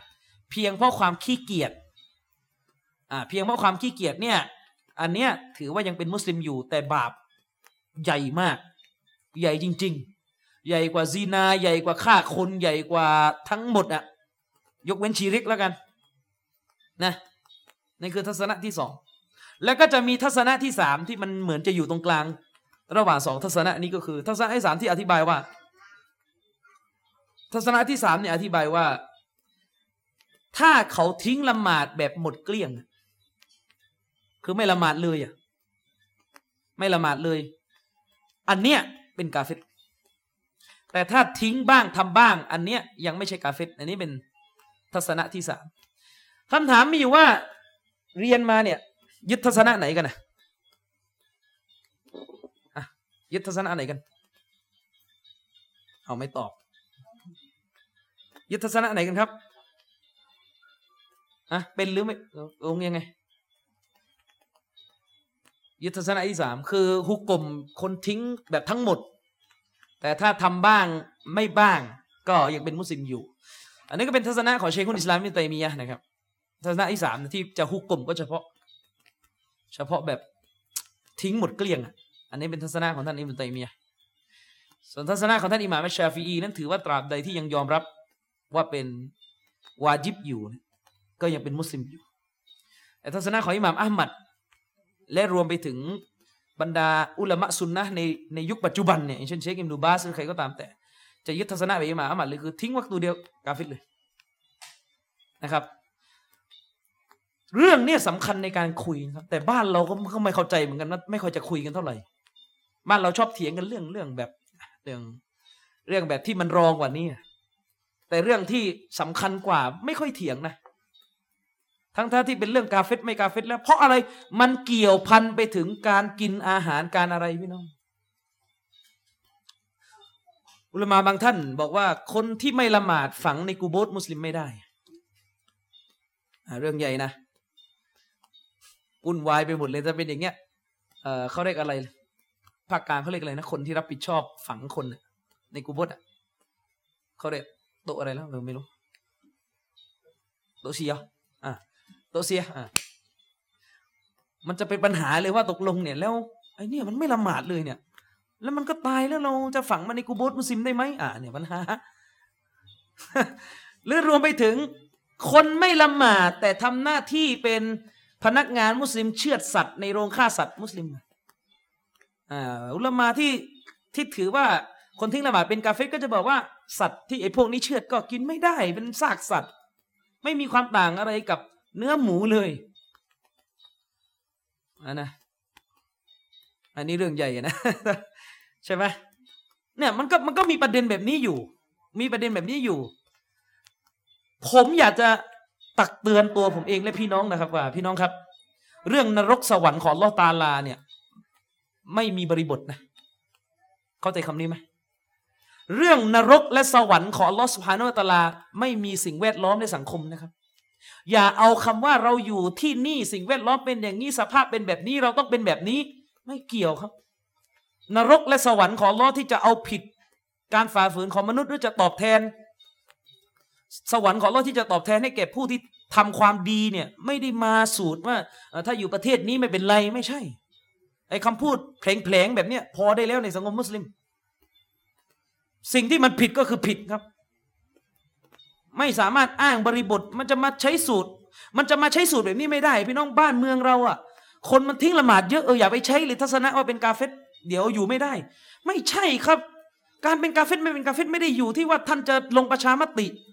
ทำสัญญาประชาคมหรือไม่ทำไม่ใช่มันอยู่ที่พระองค์ อยู่ที่พระองค์ ทบทวนตัวเองนะครับว่า วันนี้ท่านสนใจศาสนา ท่านบอกว่าต้องยึดกิตาบุลและสุนนะท่านยึด เพราะตัวบทมันระบุ หรือท่านนึกจะยึดอะไรเพราะดูรอบข้างนะครับ ก่อนหน้านี้ถ้าใครตามนะครับ ผมเป็นผมพูดตรงไปตรงมา แล้วผมไม่อ้อมด้วยนะครับ ท่านจะรับได้ไม่ได้ อันนั้นเป็นเรื่องของท่านเพราะท่านต้องรับผิดชอบ ชีวิตท่านก็ท่าน ชีวิตผมก็ผม โลกหน้าไม่มีใครช่วยใครได้ครับ ผมเคยพูดเรื่องเรื่องว่าผมยึดถือทัศนะว่ามุสลิมปิดหน้าวาจิบนะครับ ถ้าท่านจะเถียงผมว่ามันไม่วาจิบอะท่านเถียงด้วยหลักการผมยอมรับ เถียงกันได้ด้วยหลักการ คือถ้าท่านจะบอกไม่วาจิบท่านต้องไม่วาจิบด้วยเพราะท่านคิดว่าตัวบทมันไม่วาจิบ แต่ถ้าท่านจะมาใช้สำนวนว่า เมืองนี้ไม่มีใครปิดเลย แล้วถ้าพระองค์บอกว่าวาจิบปิดแล้วเมืองนี้จะทำไม เข้าใจไหมครับ ผมกำลังจะตักเตือนทุกคนว่า ท่านอย่า อย่าเอาสิ่งแวดล้อมมาเป็นประเด็นว่าอะไรได้ไม่ได้ มันเป็นชนิดหนึ่งของการตกศาสนานะครับ เป็นชนิดหนึ่งของการอิสติดดาลการเปลี่ยนฮุกกลมของอัลลอฮ์ผมจำได้นะครับว่าผมเคยสอนเปี้ยงชัดเจนเลยนะครับ ว่าบ้านมุสลิมเอาหนังสือพิมพ์เข้าบ้านไม่ได้เพราะมีคนใหญ่คนโตอยู่ในองค์กรมุสลิมบอกว่า เนี่ยสอนอะไรแบบเนี้ยไม่ไม่ไม่ไม่เข้ากับเมืองไทย ไปเอาความคิดของอุลามาซาอุดีมาใช้ในเมืองไทย เดี๋ยว ตกลงเนี่ยคือบาปนี่มันมีมันมีรัฐชาติมันมีพาสปอร์ตได้เหรอ คือหมายถึงว่าบาปนี่มันวิ่งตามตอม่อล่ะศาสนาของอัลลอฮ์อะไรบาปอะไรไม่บาปเนี่ยมันขึ้นกับตอม่อของประเทศที่ถูกกำหนดกันน่ะไม่ใช่ครับ สิ่งหนึ่งมันผิดมันก็คือผิดครับ เชคซอลาหรือเชคท่านบอกว่าใครเอาหนังสือพิมพ์เข้าบ้านนะครับ ก็เท่ากับว่าเขาเอาหมอผีนั่งอยู่ในบ้านนั่นแหละเท่ากับเขาเอาหมอทำนายนั่งอยู่ในบ้านยี่สิบสี่ชั่วโมง เพราะอะไรอะเพราะในหนังสือพิมพ์มีเรื่องทำนายทายทักไหม มี มีเรื่องทำนายทายทักอยู่ ท่านนบีบอกว่า من أتى كاهنا أو عرافا ใครไปหา พวกหมอดูหมอเดาفصدق فصدقه بما يقولแล้วก็ไปเชื่อหมอดูหมอเดาด้วยนะ ก็กาเฟรฟกดกัฟรท่านนบีบอก ถ้าเชื่อก็ตกศาสนา แต่ถ้าไปดูอย่างเดียวไม่เชื่อ ไปถามอย่างเดียวไปหาอย่างเดียวไม่เชื่อละหมาดสองร้อยกว่าวักตูไม่รับนะครับ เชคซอลและอาลีเชคท่านอธิบายว่า ท่านนบีพูดว่าไปหา ก็ไม่ได้หมายความว่าถ้าเอามันมาแล้วไม่เข้านะ คือหมายถึงว่าท่านจะไปหามันเองหรือเอามันมาเนี่ย เข้าในฮะดิษนี้หมดครับ และเอามันมาแบบเป็นตัวหรือเอามันมาเป็นเศษกระดาษ เอามันมาเป็นเมสเซนเจอร์ เข้าหมดครับ อิสลามไม่ได้ศาสนาอิสลามเป็นศาสนาแห่ง แห่งสัจธรรมเป็นศาสนาแห่ง แห่งเขาเรียกแห่งการกินกับสติปัญญาพี่น้องเข้าใจไหม มันเป็นไปไม่ได้ที่เราจะบอกว่าที่นบีห้ามเฉพาะเอาเอาเอาเป็นตัวมา เอาแบบเดินมานั่ง นั่งพูดที่บ้านอะไรนี่ห้าม แต่ถ้ามาเป็นกระดาษ ไม่ใช่ครับอุลามะเขาถึงบอกว่าเอาหนังสือพิมพ์เข้าบ้านเท่ากับเอาเอาหมอผีนั่งอยู่ในบ้าน แล้วก็ให้ลูกท่านน่ะ อ่านที่มันเขียน ถามที่นี่เถอะครับอันนี้เป็นประจักษ์พยานตัวท่านเองก็เป็นกันเอง ที่นั่งกันอยู่ที่เนี่ย ใครไม่เคยอ่าน หนังสือพิมพ์หน้าทำนายไทยทักมั่งอะช่วยยกมือหน่อย ผมจะดูว่าเหลืออยู่กี่คน เอาจริง ๆ นะ ไม่นับเด็กนะ เอาผู้ใหญ่ที่นั่งกันอยู่ที่เนี่ย ใครมั่งเกิดมาตั้งแต่เกิดมาไม่เคย ไม่เคยเปิดหน้านั้นอ่านเลย มีไหมมาชาอัลลอฮ์อะมีหนึ่งคน มีมีใครอีกไหมแบบไม่เคยเลยเนี่ยอะแม้แต่ครั้งเดียวเลยนะ ไม่มีเลย นอกจากท่านเดียว แล้วท่านเราคิดดูนะครับ ท่านอ่านกี่รอบแล้ว หนึ่งรอบสองร้อยวัตูไม่รับไปหนึ่งทีแล้ว อืม โอเค ท่านอาจจะอ้างว่า ผมไม่ทราบในอดีตไม่ทราบผู้กลมนั้นไม่รู้กับตัวใครตัวมันแล้วกันเพราะว่าอันนั้นเป็นเป็นเรื่องที่ท่านต้องอิสติกฟัดกับพระองค์ ผมก็ไม่รู้ว่าการอ้างว่าไม่รู้เนี่ยผ่านไม่ผ่านไม่ทราบ เพราะผมไม่ใช่เจ้าของศาสนา เราพูดแค่ตามที่นบีพูด ด้วยเหตุนี้ปราดจึงบอกว่าเรื่องเรื่องแบบนี้ใช้สูตรนี้ไม่ได้นะสูตรว่า เราก็แยกแยะได้ แล้วก็ดูในสิ่งที่เป็นประโยชน์เลือกดูใช้ไม่ได้เพราะสิ่งที่มันปรากฏออกมาคือ ไม่เคยมีใครรอดพ้นจากการ ไม่เคยอ่านหน้าทำนายไทยทักแล้วจะมาใช้สูตรว่าสังคมก็แยกแยะได้แยกแยะได้ยังไงถามไม่เห็นมีใครรอดสักคนเข้าใจไหมมันตลกและมันลวงโลก พอๆกับบอกว่า หนังสือพิมพ์มันหน้าแรกอะมีเปิดเอารออยู่ ผมแยกได้ แยกได้ยังไงไปซื้อก็เห็นอยู่แล้ว มีอะคนไปซื้อหนังสือพิมพ์ปิดตาไปซื้อ ปิดตาไปซื้อแล้วก็พากลับบ้านปุ๊บพอจะเปิดอ่าลืมตาเปิดปุ๊บเป็นหน้าเกษตรเลย อย่ามาอ้างเถอะครับนะครับ ผมถึงบอกว่าถ้าทำไม่ได้ อันนั้นก็คือทำไม่ได้ ถ้าจะอ้างเรื่องบริบทเนี่ย อ้างได้แค่อย่างเดียวว่า เมืองไทยเนี่ยบาปเนี่ยชินกันมาก ก็ต้องค่อยๆเขาเรียกค่อยๆ ค่อยๆหวังผลเป็นสเต็ปคือหมายถึงว่า สอนปุ๊บจะให้แบบสังคมตอบรับภายในหนึ่งวันเลยอะอันนี้เป็นไปไม่ได้เพราะบริบทก็คือ คนมันทำมาเยอะเออถ้าอ้างบริบทในความหมายเนี่ยโอเค แต่ถ้าจะอ้างบริบทเพื่อเปลี่ยนหุกกลม อันนี้ไม่ได้ครับ อันนี้ไม่ได้ นี่เป็นแค่เรื่องเดียวนะครับพี่น้อง เป็นแค่เรื่องเดียวจากนาวากิดเป็นแค่เรื่องเดียวกับสิ่งที่พันกับฮะดิษบทนี้ ยังไม่อยากจะยกอีกร้อยแปดพันเรื่องคือในนาวากิดสิ่งที่ทำให้อิสลามมีสิบข้อพี่น้องสิบข้อนะครับ แค่ข้อเดียวเนี่ยก็ขยี้กันจน จนพี่น้องหลายท่านกล่าวกะลิมอใหม่ไปหลายรอบแล้วอ่าอีกอันหนึ่งผมก็ไม่เข้าใจเหมือนกันว่า สังคมเป็นกันได้ยังไง เรื่องมายากลอุลมะก็ไม่ให้ดู มายากลก็เป็นสิ่งต้องห้าม ดูไม่ได้นะครับ เพราะว่าอะไร มายากลที่เล่นกันอยู่เนี่ยบางคือเป็นอย่างนี้พี่น้องในอิสลามเราอัลลอฮฺสุบฮานุตลาห้ามไสยศาสตร์ใช่ไหมทีนี้เวลาเราพูดเรื่องไสยศาสตร์ บางคนจะเข้าใจว่าไสยศาสตร์เนี่ยมันมีแบบเดียวคือแบบทำไปทำลายอีกคนหนึ่งไสยศาสตร์เนี่ยมันมีสองชนิดครับนะไสยศาสตร์ชนิดที่หนึ่งเขาเรียกว่าไสยศาสตร์แบบฮักกีกี้ฮักกีกี้ยะ ก็คือไสยศาสตร์แบบที่ฝ่ายหนึ่งทำเพื่อทำร้ายอีก ฝ่ายหนึ่งเช่นแยกผัวแยกเมียที่เป็นกันอยู่นี่แหละที่เห็นกันนี่เขาเรียกว่าไสยศาสตร์แบบทำร้ายไสยศาสตร์แบบทำให้อีกคนหนึ่งเจ็บป่วย ล้มป่วยเป็นบ้าเป็นหลังอะไรก็ว่ากันไป กับไสยศาสตร์อีกแบบหนึ่งคืออะไรไสยศาสตร์แบบทำให้ดวงตาของคนเนี่ยเห็นสิ่งหนึ่งในภาพที่เป็นภาพไม่จริง เขาเรียกว่าดวงตาโดนไสยศาสตร์ คือเห็นสิ่งหนึ่งเปลี่ยนไปจากความเป็นจริง เช่น กุรอานเล่าใช่ไหมครับ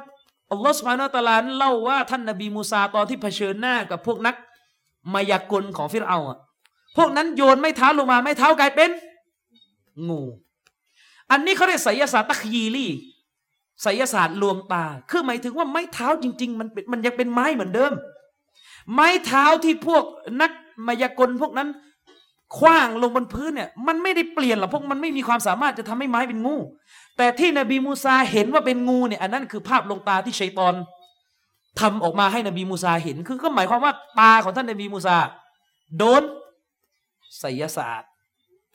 เข้าใจไหมครับ อันนี้คือเรียกไสยศาสตร์อีกชนิดหนึ่งมีเป้าหมายเพื่อจะนำไปสู่การหลอกลวงโฆษณาชวนเชื่ออะไรก็แล้วตามแต่นะครับ นี่เขาเรียกว่าเซฮตตักยีลีในอิสลามนะครับ พี่น้องต้องยอมรับฮะดิษก็คือฮะดิษหลักการนั่นคือหลักการสหบาท่านหนึ่ง เคยเห็นชายคนหนึ่งเนี่ย เล่นโชว์เหมือนที่ทุกวันนี้ชอบโชว์แหละชายคนนั้นโชว์ยังไงรู้ไหมโชว์ตัดหัว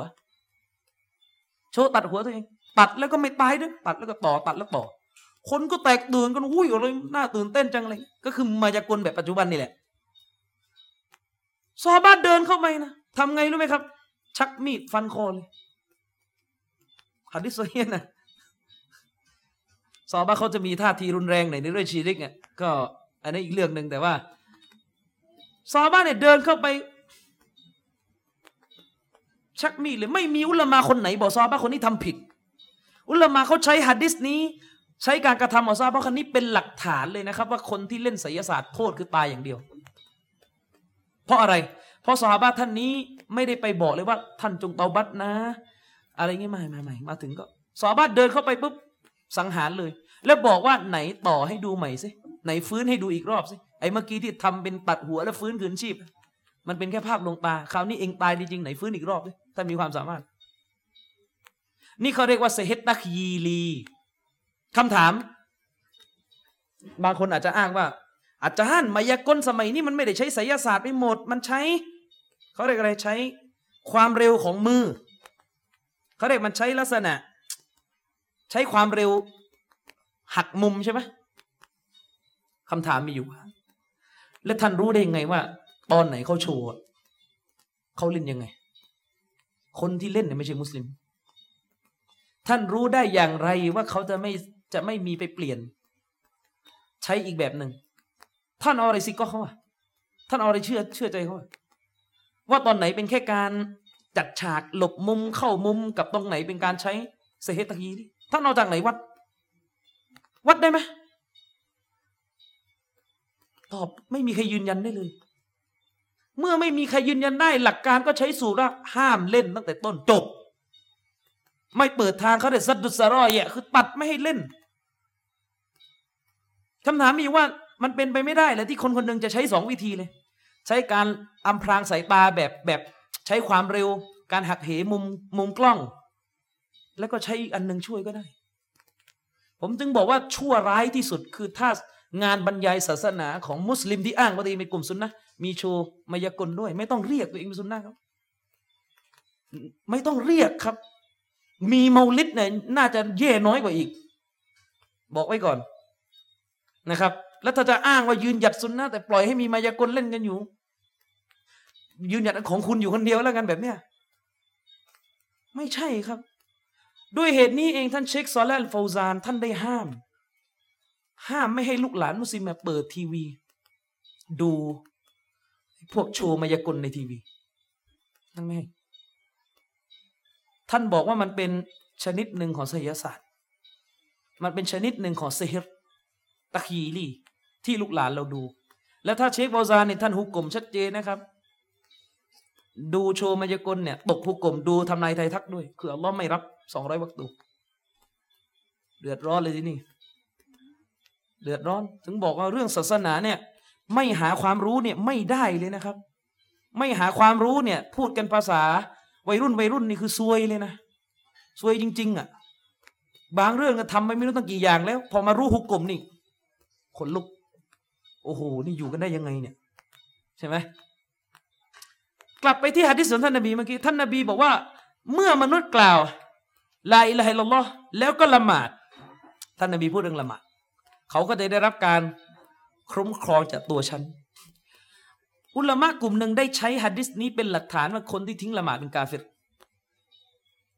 นะครับ แล้วเขาก็ยกอายะอัลกุรอานในสุรอัตเตาบะองค์การที่สิบเอ็ดนะครับอัลลอฮฺสุบฮานาอัลตะลาพูดถึง มุชริกีนกลุ่มหนึ่งที่ละเมิดสัญญากับท่านนาบี ในปลายชีวิตของท่านนาบี มันมีเหตุการณ์ที่พวกมุชริกีนไปละเมิดสัญญากับท่านนาบี คือไปฆ่าพันธมิตรของท่านนาบีสุลต่านสลัมพวกกุเรชนี่แหละอัลลอฮฺตาลาก็เลยให้เวลาพวกนี้สี่เดือน ให้เวลาพวกนี้สี่เดือน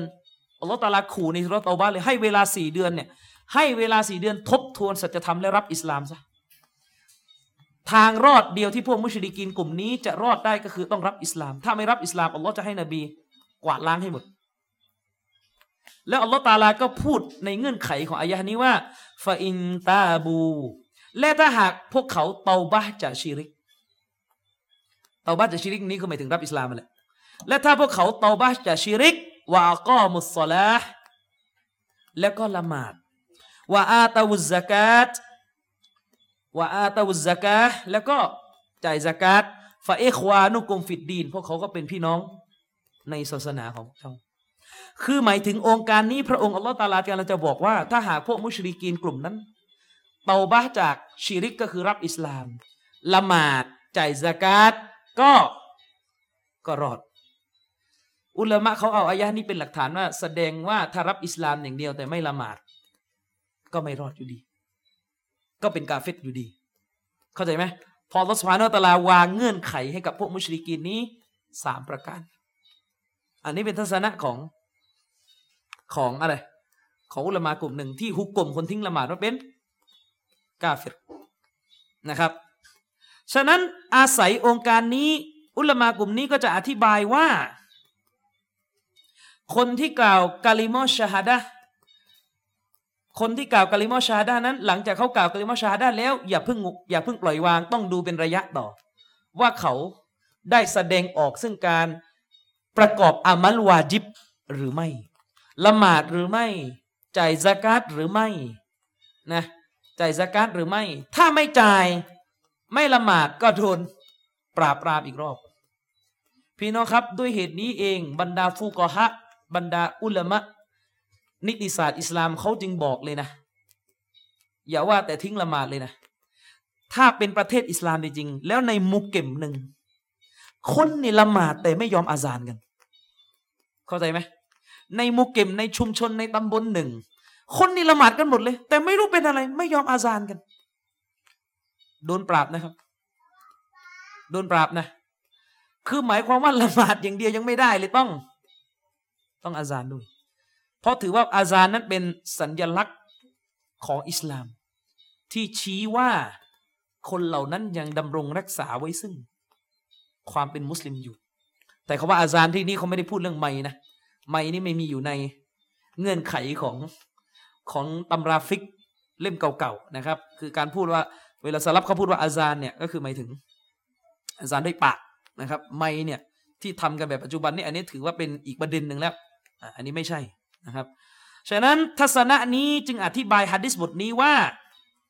คนซึ่งกล่าวกะลิมอชฮาดะแต่ไม่ไม่ทำรงรักษาไว้ซึ่งอามัลวาจิบ ก็ถือว่าเขาจะโดนปราบปรามอีกครั้งนะครับ ทัศนะที่สองอธิบายฮะดิษนี้อีกแบบหนึ่งว่า ท่านนบีกำลังจะบอกว่า ถ้าเขากล่าวกะลิมอชาฮดะ ถ้าเขากล่าวกะลิมอชาฮดะแล้วเขาไม่ละหมาด แต่เขาเขาเรียกว่า ยอมรับว่าละหมาดสกาดเป็นเป็นวาจิบ เป็นวาจิบด้วยอ่าอันเนี้ยอันอันนี้อีกเรื่องหนึ่งเขาก็เลยจะบอกว่าที่นบีพูดนี่คือในกรณีคนที่กล่าวกะลิมอชาดะแล้วก็ไม่เชื่อเขาเรียกว่าไม่เชื่อว่าละหมาด สกาดเป็นวาจิบเหนือเขา อันเนี้ยไอ้พวกเนี้ยจะถูกเขาเรียกปราบปรามและจับกลุ่มในฐานะกาเฟรแต่ถ้าเชื่อว่าละหมาดเป็นวาจิบ เชื่อละหมาดเป็นวาจิบ เชื่อว่าสกาดเป็นวาจิบ แต่ไม่ยอมจ่าย ไม่ยอมละหมาด อันเนี้ยเขาจะถูกปราบปรามนะ แต่ไม่ใช่ปราบปรามในฐานะกาเฟรปราบปรามในฐานะพวกฝ่าฝืน พวกที่อิมตินะ พวกที่แบบเขาได้ดื้อแพ่งต่อหลักการของศาสนา อันนี้ก็เป็นรายละเอียดที่นักวิชาการเนี่ยเขามีความเข้าใจในตัวบทฮะดิษดังกล่าวนี้ แตกต่างกันนะครับ แตกต่างกัน ประเด็นต่อมานะครับ ประเด็นต่อมาก็คือวรรคที่สองวรรควรรคท้ายของฮะดิษนะครับ ที่ท่านนบีบอกว่าفإذا فعلوا ذلك عصموا مني دماءهم أموالهمนะครับإلا بحق الإسلام เมื่อใดก็ตามแต่ที่มนุษย์ซึ่งกล่าวกะลิมอชาฮดะ กล่าวกล่าวสองกะลิมอแล้ว ละหมาดแล้วสกาดแล้วรักษาฟัรดูวาจิบ โดยเขาเรียกโดยปรากฏโดยทั่วไปแล้วเนี่ย เขาก็จะเป็นผู้ที่ได้รับการปกป้องในเลือดเนื้อและทรัพย์สินจากตัวฉันท่านรอซูลพูดแบบนี้นะครับท่านรอซูลพูดแบบนี้ ตรงนี้เนี่ยอย่างที่ผมบอกว่า กรณีนี้เนี่ย อุลมะเขาอธิบายอย่างนี้ อุลมะเขาอธิบายว่า ในอิสลามเราอะใครก็ตามแต่ที่กล่าวกะลิมอชฮาดะแม้ว่าเขาจะกล่าวโดยแบบกล่าวแบบมุนาฟิก กล่าวโดยที่ไม่มีอีมาน ก็ถือว่าให้นับในดุนยานี้ให้นับว่าเขาเป็นเป็นผู้ที่อยู่ใต้คำกะลิมอชฮาดะนี้ไปก่อน ส่วนเรื่องของเขากับอัลลอฮ์ตาลาในโลกหน้านั้นอันนั้นอัลลอฮ์ตัดสิน คือหมายความว่าใครก็ตามแต่ที่กล่าวสองกะลิมอชฮาดะนี้ กล่าวสองกะลิมอชาฮาดะนี้ หน้าที่ของเราถือว่าจบ เราตัดสินจากซอฮิรตัดสินจากปรากฏภายนอก ตัดสินจากปรากฏภายนอกว่าเขากล่าวและเขาได้สิทธิ์การเป็นมุสลิม เราไม่มีสิทธิ์ที่จะจะทำอะไร จะไปล้วงลึกล้วงไส้ว่า เอ๊ะเขาเชื่อจริงหรือเปล่าเขาเอ่อนิฟากหรือเปล่าเขาเอ่อเขาเรียกว่า อย่างงู้นอย่างนี้หรือเปล่า อันนี้หลักการศาสนาไม่ให้ หลักการศาสนาถือว่าเมื่อเขากล่าวกะลิมอชาฮาดานั้น จบกันที่นั้นเขาได้สิทธิ์ของการเป็นมุสลิมที่จะได้รับสิทธิ์ต่าง ๆ ที่สองกะลิมอนี้ให้แก่ตัวเขานะครับ ด้วยเหตุนี้คนที่เป็นมุนาฟิกเราจะปฏิบัติกับเขาด้วยกับกฎเกณฑ์อักามฮุกกลมของการปฏิบัติกับมุสลิม คือเมื่อตายก็ฝังในกูบตมุสลิม เพราะว่าเราถือว่า เราตัดสินจากภายนอก คนเป็นมูนาฟิกคือพวกที่ซ่อนการเป็นกาเฟตในใจไงเราไม่รู้ว่าเขาเป็นกาเฟตไม่เป็นกาเฟตเราไม่รู้เพราะเขาซ่อนอยู่ในใจฉะนั้น จะต้องปฏิบัติจากภายนอกเท่านั้น อาจจะไม่ปฏิบัติโดยการเข้าไปล้วงลึก อันนี้ไม่ใช่นะครับ อันนี้คือในกรณีของมุนาฟิกอะไรมุนาฟิกยะติกอดีคือคนที่เป็นกาเฟรจริง ๆ ในหัวใจของเขาส่วนลึก อันนั้นแหละคือที่ท่านนบีบอกว่าوحسابهم على الله การสอบสวนที่จะมีอย่างคนประเภทเนี้ยเป็นเป็นเป็นหน้าที่ของพระองค์อัลลอฮ์ในวันกิยามะฮ์ไม่ใช่หน้าที่ของเราในโลกดุนยานี้ที่จะไปกระทำนะครับ อันนี้คือในส่วนของมุนาฟิก ส่วนในส่วนของคนที่ไม่ใช่มุสลิมอย่างที่ผมบอกเมื่อกี้ว่า คนที่ไม่ใช่มุสลิมเนี่ยอิสลามเนี่ยแบ่งคนที่ไม่ใช่มุสลิมเนี่ยออกเป็นง่าย ๆ เลยก็คือ กาเฟรฮาร์บีนะกับกาเฟรมูอาฮัด คำว่ามูอาฮัดนี่คือรวมหมดแหละ ไม่ว่าจะมีซิมมาหรืออะไรมีสัญญาอะไรอยู่ในคำว่ามูอาฮัดแบ่งกาเฟรออกเป็นสองชนิด กาเฟตซึ่งได้รับการปกป้องสิทธิชีวิตจากมุสลิม คือพูดง่ายๆมุสลิมละเมิด ทรัพย์สินชีวิตของเขาไม่ได้ กับกาเฟตที่อัลลอฮฺตาลาบัญชาใช้ให้มุสลิมจิฮาดกับพวกเขาโดยตรงเขาเรียกว่ากาเฟตอัลฮารบี กาเฟตที่เป็นศัตรูกับศาสนาอิสลาม มีจิตนาจะทำลายมุสลิม จะทำลายอิสลามโดยตรง กาเฟตที่เรียกว่ากาเฟตมูอาฮัดอย่างที่ผมบอกสามชนิดโดยใหญ่ๆนะสามชนิดโดยใหญ่ ๆ ก็คือหนึ่งกาเฟตที่อยู่ใต้การปกครองของรัฐบาลอิสลาม ถ้าอยากจะดูกาเฟตประเภทนี้นะ ใครไปประเทศมาเลเซียเนี่ยผมแนะนำให้ไป ไปกาลันตัน ไปกลาเตไปไปดรังกานู คือพี่น้องผมเล่าเล่าประวัติศาสตร์นิดหนึ่งว่าเออในอดีตในอดีตเนี่ย คือจะใช้คาว่าประเทศมันก็อาจจะผิดในเชิงทฤษฎีรัฐศาสตร์นะคือพี่พี่น้องต้องเข้าใจนะคำว่าประเทศเนี่ยเขาเรียกประเทศเนี่ยแบบประเทศในความหมายแบบที่เราใช้กันปัจจุบันว่า ดินแดนสุดแค่ไหนอธิปไตยสุดแค่ไหนอันเนี้ยมันเพิ่งเป็นเป็น เป็นระบอบที่เพิ่งมีกันไม่ประมาณร้อยกว่าปีเศษเข้าใจนะครับ ในอดีตเนี่ยเขามีกันในความหมายเขาเรียกว่าประเทศสราช เข้าใจว่าประเทศสราชไหมประเทศสราชก็คือการที่เมืองหนึ่งไปตีเมืองหนึ่ง แล้วเอาเป็นของตัวเอง แล้วก็หลวมหลวมเขาได้หลวมหลวมก็คือไม่ได้เข้าไปยุ่ง ไม่ได้เข้าไปจัดการ ไม่ได้ไปตั้งนายอำเภอไม่ได้ไปตั้งโรงเรียน ไม่ได้ไปตั้งเขาเรียกระบบแบบทุกวันเนี้ยแต่ทุกวันนี้เขาเรียกประเทศประเทศเป็นรัฐชาติ คือหมายถึงว่า ตั้งแต่เชียงรายถึงยะลาเนี่ยคือระบบเดียวหมด แต่ถ้าประเทศสราชนี่คือเออเขาเรียกว่ารู้กันว่าคุณอยู่ใต้อำนาจผม ถ้าวันไหนผมขอช่วยคุณต้องส่งทหารมานะแล้วคุณต้องส่งเขาเรียกว่าดอกไม้เงินดอกไม้ทองมา แต่เรื่องภายในคุณจะไปใช้ภาษาอะไรมันเรื่องของคุณก็เลยหัวเมืองประเทศสราชในอดีตเนี่ยสยามเราอะตีตียึดดินแดนมาลายูไกลมากนะคือในอดีตเนี่ย สยามกับมาลายูนี่รบกันมาตลอดในนี้ในเชิงประวัติศาสตร์ แล้วสยามนี่ก็ตีไปเกือบจะถึงกัวลาลัมเปอร์แล้วว่าง่ายๆอะคือยึดยึดดินแดนมาลายูเนี่ยตั้งแต่ปัตตานีไปจนถึง ถึงเกาะลังกาวีอะนะเปอร์ลิสอะไรก็เป็นโดนเป็นประเทศราชของสยามหมด ฉะนั้นดินแดนพวกนี้มันเคยเป็นประเทศราชของสยามในอดีต และตอนที่เป็นประเทศสราชเนี่ยสยามก็จะส่งจะขนคนไทยอะ คือในอดีตเวลาพูดคาว่าคนไทยต้องเข้าใจนะคาว่าคนไทยที่สยามใช้ว่าคนสยามคือสมัยนี้มีคำว่าคนไทย คนสยามส่งคนสยามไปประเทศสราชพวกนี้คือหมายถึง คนที่พูดภาษาสยามได้เป็นพุทธส่งไป เพื่อไปอยู่ในพื้นที่พวกนี้จนกระทั่งเมื่อเกือบร้อยสิบปีที่แล้วนานแล้วนะประมาณร้อยสิบปีที่แล้ว อังกฤษมันก็เข้ามาในดินแดนมาลายู พออังกฤษมันเข้ามาในดินแดนมาลายูเนี่ยมันก็อยากได้ ดินแดนมาลายูนี่เป็นของตัวเองนะครับ อังกฤษก็เลยไปคุยกับบรรดาสุลต่านตามเมืองมาลายูว่าจะเอากันยังไงนะจะคุยตกลงกับสยามก็เลย เกิดสนธิสัญญาเขาเรียกเองโกลสยามสนธิสัญญาแบ่ง เขตอังกฤษกับสยามออกจากกันก็คือ อังกฤษเอาดินแดนมาลายูไปสุดนาราธิวาสสุดกลันตัน ก็คือสุดนาราธิวาสแล้วก็เหลือแค่สามจังหวัด ยังเป็นของสยามเต็มตัวถึงทุกวันนี้กำลังจะบอกว่าการปกครองเนี่ยพอหลังจากตกลงอันนี้เสร็จ มันมีคนสยาม ตกค้างอยู่ในดินแดนพวกนั้นไงเข้าใจไหมครับ คือหลังจากสุทธิสัญญามันสำเร็จไปเนี่ยมันมีคนสยามยังอยู่ ซึ่งยังเป็นคนที่พูดภาษาไทยแบบ แบบพวกเราทุกวันนี้พูดไทยแต่อาจจะสำเนียงเจ๊เหถ้าใครเป็นคนนราธิวาสจะรู้กันจะเป็นภาษาไทยแบบ สำเนียงแปลกไปนิดนึงแต่ว่าคือคล้ายๆกัน นั่นก็หมายความว่ารัฐบาลมาเลเซียทุกวันนี้ก็จะต้องรับมือแล้วก็จัดการกับคนพวกนี้ในฐานะที่กลายเป็นพลเรือนของรัฐบาลมาเลเซียปัจจุบันนี้ไปแล้ว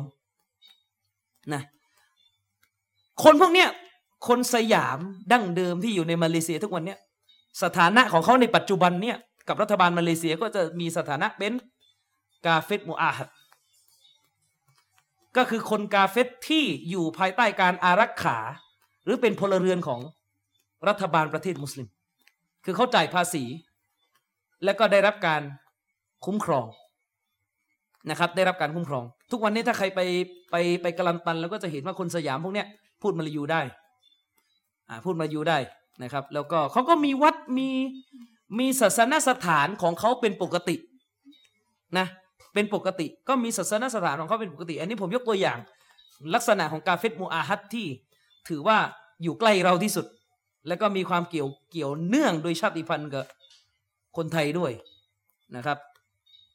อันนี้คือชนิดที่หนึ่งของกาเฟตมูอาฮัดเป็นหนึ่งใน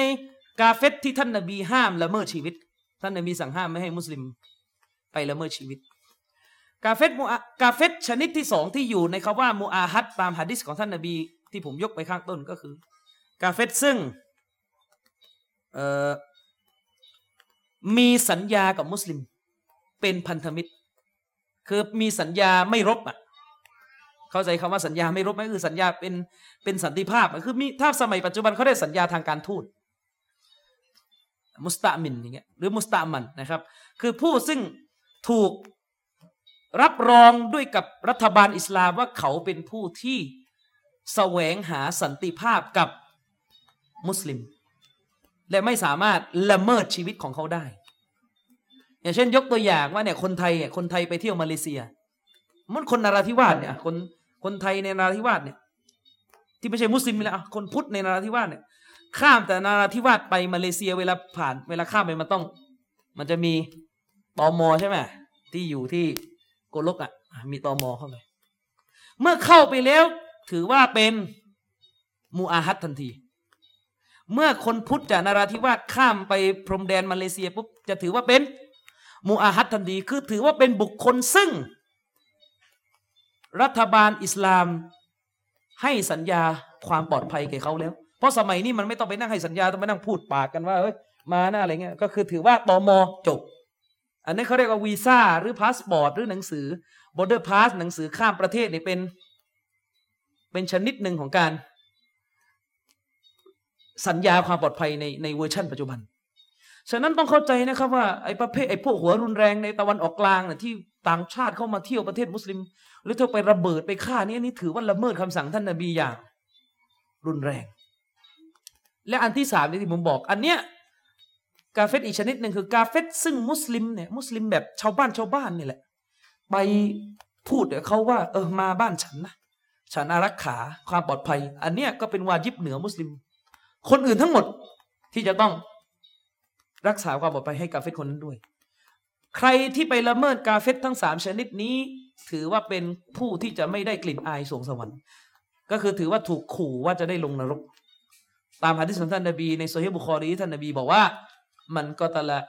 นับซันมูอาฮัดัน ใครที่ไปฆ่ากาเฟตมูอาฮัดคำว่ามูอาฮัดในฮะดิษบทนี้อิมนุฮะจัดอธิบายว่าคือสามชนิดที่ผมบอกลัมยะระรออิฮัตัลจันนะมุสลิมคนนั้นที่ไปฆ่ากาเฟตชนิดนี้ เขาจะไม่ได้กลิ่นสวงสวรรค์เลย ไม่ต้องพูดว่าไม่เข้านะ กลิ่นยังไม่ได้เลย แม้ว่าเขาเรียกว่าสุกลิ่นของสวงสวรรค์นี้ จะสามารถได้กลิ่นยาวไปถึงสี่สิบปีก็ไม่ได้กลิ่นคิดดูนะครับอันนี้ก็เป็น เป็นเขาเรียกว่าหนึ่งในสิทธิ์ที่อิสลามวางไว้กับมนุษย์ ทั้งที่เป็นมุสลิมด้วยกัน และก็รวมไปถึงคนที่ไม่ใช่ มุสลิมด้วยนะครับ รวมถึงคนที่ไม่ใช่มุสลิมด้วย ฉะนั้น กาเฟตที่จะถูกสู้รบตามใจความของฮะดิษนี้ จะเหลือกาเฟตฮารบี จะเหลือกาเฟตฮารบี คือกาเฟตซึ่งขัดขวางศาสนาอิสลาม อาจจะเป็นกาเฟตฮารบีนะครับ แต่ตรงนี้อยากจะย้ำนะครับว่าการจะมาชี้ว่ากาเฟตไหนเป็นฮารบี ไม่ฮารบีนี่อย่าชี้เองเดี๋ยวมันจะเกิดปัญหา ทุกวันเนี้ยที่มันเกิดปัญหา เพราะมันมีไอ้คนบางประเภทเนี่ยไม่รู้ตัวเองแล้วคิดว่าตัวเองเป็นมุฟตีนะเป็นผู้เป็นเหมือนกับคอลิฟ้าอิสลาม นึกจะประกาศว่าใครเป็นกาเฟตฮารบี ไม่ฮารบีก็ประกาศเอาเองบางทีบางคนเนี่ยไปถึงขนาด ไปบอกว่าพระที่เดินบินทบาทอยู่นะครับ อันนี้ผมเตือนตรงๆแล้วกันนะครับ ไปบอกว่าพระที่เดินบินทบาทอยู่เนี่ยเป็นกาเฟตฮารบีแล้วก็ไปยิงเขาอันนี้ไม่ได้นะครับ พระสงฆ์นักบวชเนี่ยคือไม่เป็นไม่ใช่คู่สงครามโดยตรง ไม่ใช่บุคคลที่เกี่ยวข้องกับสนามรบ ถือว่าเป็นบุคคลที่ได้รับสิทธิ์ ความปลอดภัยในชีวิต จากกองทหารมุสลิม เนื่องจากว่าเขาไม่ใช่ ไม่ใช่คนที่เกี่ยวข้องการรบเขาเป็นคนที่อยู่ในศาสนสถานของเขาต่างหากนะครับ แล้วรวมไปถึงใครอีกเด็กและสตรีใช่ไหมท่านนบีสุลต่านบอกว่าไงสาบะบอกว่านะฮารอสูลุลลอฮ์สัลลัลลอฮุอะลัยฮิวะสัลลัมอันกอตลินนิซาอิวัสิบยานท่านรอซูลนั้นสั่งห้ามการฆ่าเด็กแล้วก็สตรีนะครับ แล้วก็บางฮะดิษก็บอกว่าเขาเรียกว่า คนชราภาพเอาว่าง่าย ๆ โดยสรุปก็คือคนคนไม่ไม่เกี่ยวกับการรบแล้วกัน คนที่ไม่ใช่ฮารบี ไม่ใช่คนที่จะอยู่ในหลัก ที่ศาสนาจะให้สู้รบเนี่ยถือว่าห้ามไปละเมิดชีวิตเขา ฉะนั้นแล้วเนี่ยอิสลามจึงบอกว่าต่อให้กาเฟตคนนั้นเป็นกาเฟตที่คดโกงกับมุสลิม ก็ไม่อนุญาตให้มุสลิมตอบโต้ด้วยการคดโกงกลับนะครับ ท่านนบีบอกไว้ในฮะดิษบทหนึ่งว่า อัดดิลอามานะอิลามันอิตามานากะท่านจงรักษาอามานะรักษาความซื่อสัตย์สัญญาที่ท่านมีกับ คนที่มามาหาท่าน มาแสวงหาสัญญาจากท่าน ท่านจงรักษาสัญญาณไว้นี่คือเกียรตินี่คือลักษณะของมุสลิมวาลาตาคุนมันคอนากาและท่านก็อย่าไปทรยศคดโกงคนที่เขาทรยศคดโกงท่านก่อน คือหมายถึงว่าในอิสลามอะถ้ากาเฟตคนหนึ่งคดโกงละเมิดมุสลิมก็ไม่ได้หมายความว่ามุสลิมจะได้สิทธิ์ในการละเมิดเขานะครับ เช่นว่าสมมติมีสงครามระหว่างมุสลิมกับกาเฟต เวลากาเฟตบุกมาที่บ้านเมืองมุสลิมแล้วสมมติจับผู้หญิงมุสลิมไปข่มขืน คือไม่ได้หมายว่าถ้ามุสลิมชนะกับตอบแทนบ้างก็จับเขาข่มขืนบ้างไม่ใช่ อันนี้ไม่ใช่นะครับอันนี้ให้เข้าใจ ฉะนั้นไอ้ประเภทข่าวบ้าๆบวมบวมเคยได้ยินว่ามันชอบมีข่าวแบบเนี้ยก็จะบอกว่าในในประเทศพวกปากีสถานอย่างเงี้ยเวลาผู้ชายเผ่านี้ไปข่มขืน ผู้หญิงอีเผ่าหนึ่งใช่ไหมเขาก็จะล้างแค้นกับด้วยการ มาข่มขืนเผ่าของผู้หญิงคนนี้กลับ อันนี้ผมไม่รู้นะว่าจริงไม่จริงเพราะไม่เคยไปปากีอาจจะไม่จริงก็ได้เพราะว่าข่าวแบบนี้ส่วนใหญ่จะมั่วเยอะ แต่ถ้าจริงอันนี้ไม่เกี่ยวกับหลักการอิสลาม อันนี้ไม่เกี่ยวกับหลักการอิสลามมันถือว่าเป็น เป็นเขาเรียกว่า ประเพณีของดินแดนนั้นๆไป ซึ่งถือว่าผิดไปจากหลักการอิสลามนะครับ ฉะนั้นแล้วเนี่ยจากคำอธิบายทั้งหมดที่ว่าไปทั้งหมดเนี่ยสาระที่เราได้รับจากฮะดิษบทนี้ก็คือ คนที่จะรอดพ้นจากการถูกบัญชาใช้นะคนที่จะรอดพ้นจากการสู้รบนะจากการจิฮาดตามหลักการอิสลาม จะมีอยู่สองชนิดใหญ่ คนที่หนึ่งกลุ่มคนที่หนึ่งคือกลุ่มคนที่กล่าวกะลิมอชาฮาดะถ้าเขากล่าวกะลิมอชาฮาดะไม่ว่าจะด้วย กล่าวด้วยใจจริง หรือไม่กล่าวด้วยใจสมมติไม่กล่าวด้วยใจแต่ว่ากล่าวด้วยอะไร ด้วยมุนาฟิกเนี่ย ก็ถือว่ารอดอยู่ดี แต่ว่ารอดที่ว่านี่คือคือที่ไอประเภทที่ว่ากล่าวด้วยมุนาฟิกเนี่ยรอดที่ว่านี่คือรอดในในดุนยาอย่างเดียวนะ แต่ถ้าในอาคีรอเนี่ยก็ถือว่าไม่รอดนะครับ พี่น้องเคยได้ยินใช่ไหมกรณีที่ท่านอุซาบินเซดเคยไปสังหาร คนคนหนึ่งที่กล่าวกาลิมอชาฮดะโดยที่ไปคิดว่าเขากล่าว เพราะว่า เพราะว่าอะไรเพราะว่ากลัว ก็เลยไปลงมือสังหาร ซึ่งกรณีนี้เราก็รู้กันว่าท่านนบีสุลต่านเนี่ยได้ตำหนิการกระทำครั้งนี้ของท่านอุซามะบินเซดนะครับในฮะดิษเนี่ยบอกถึงขนาดว่าท่านนบีเนี่ย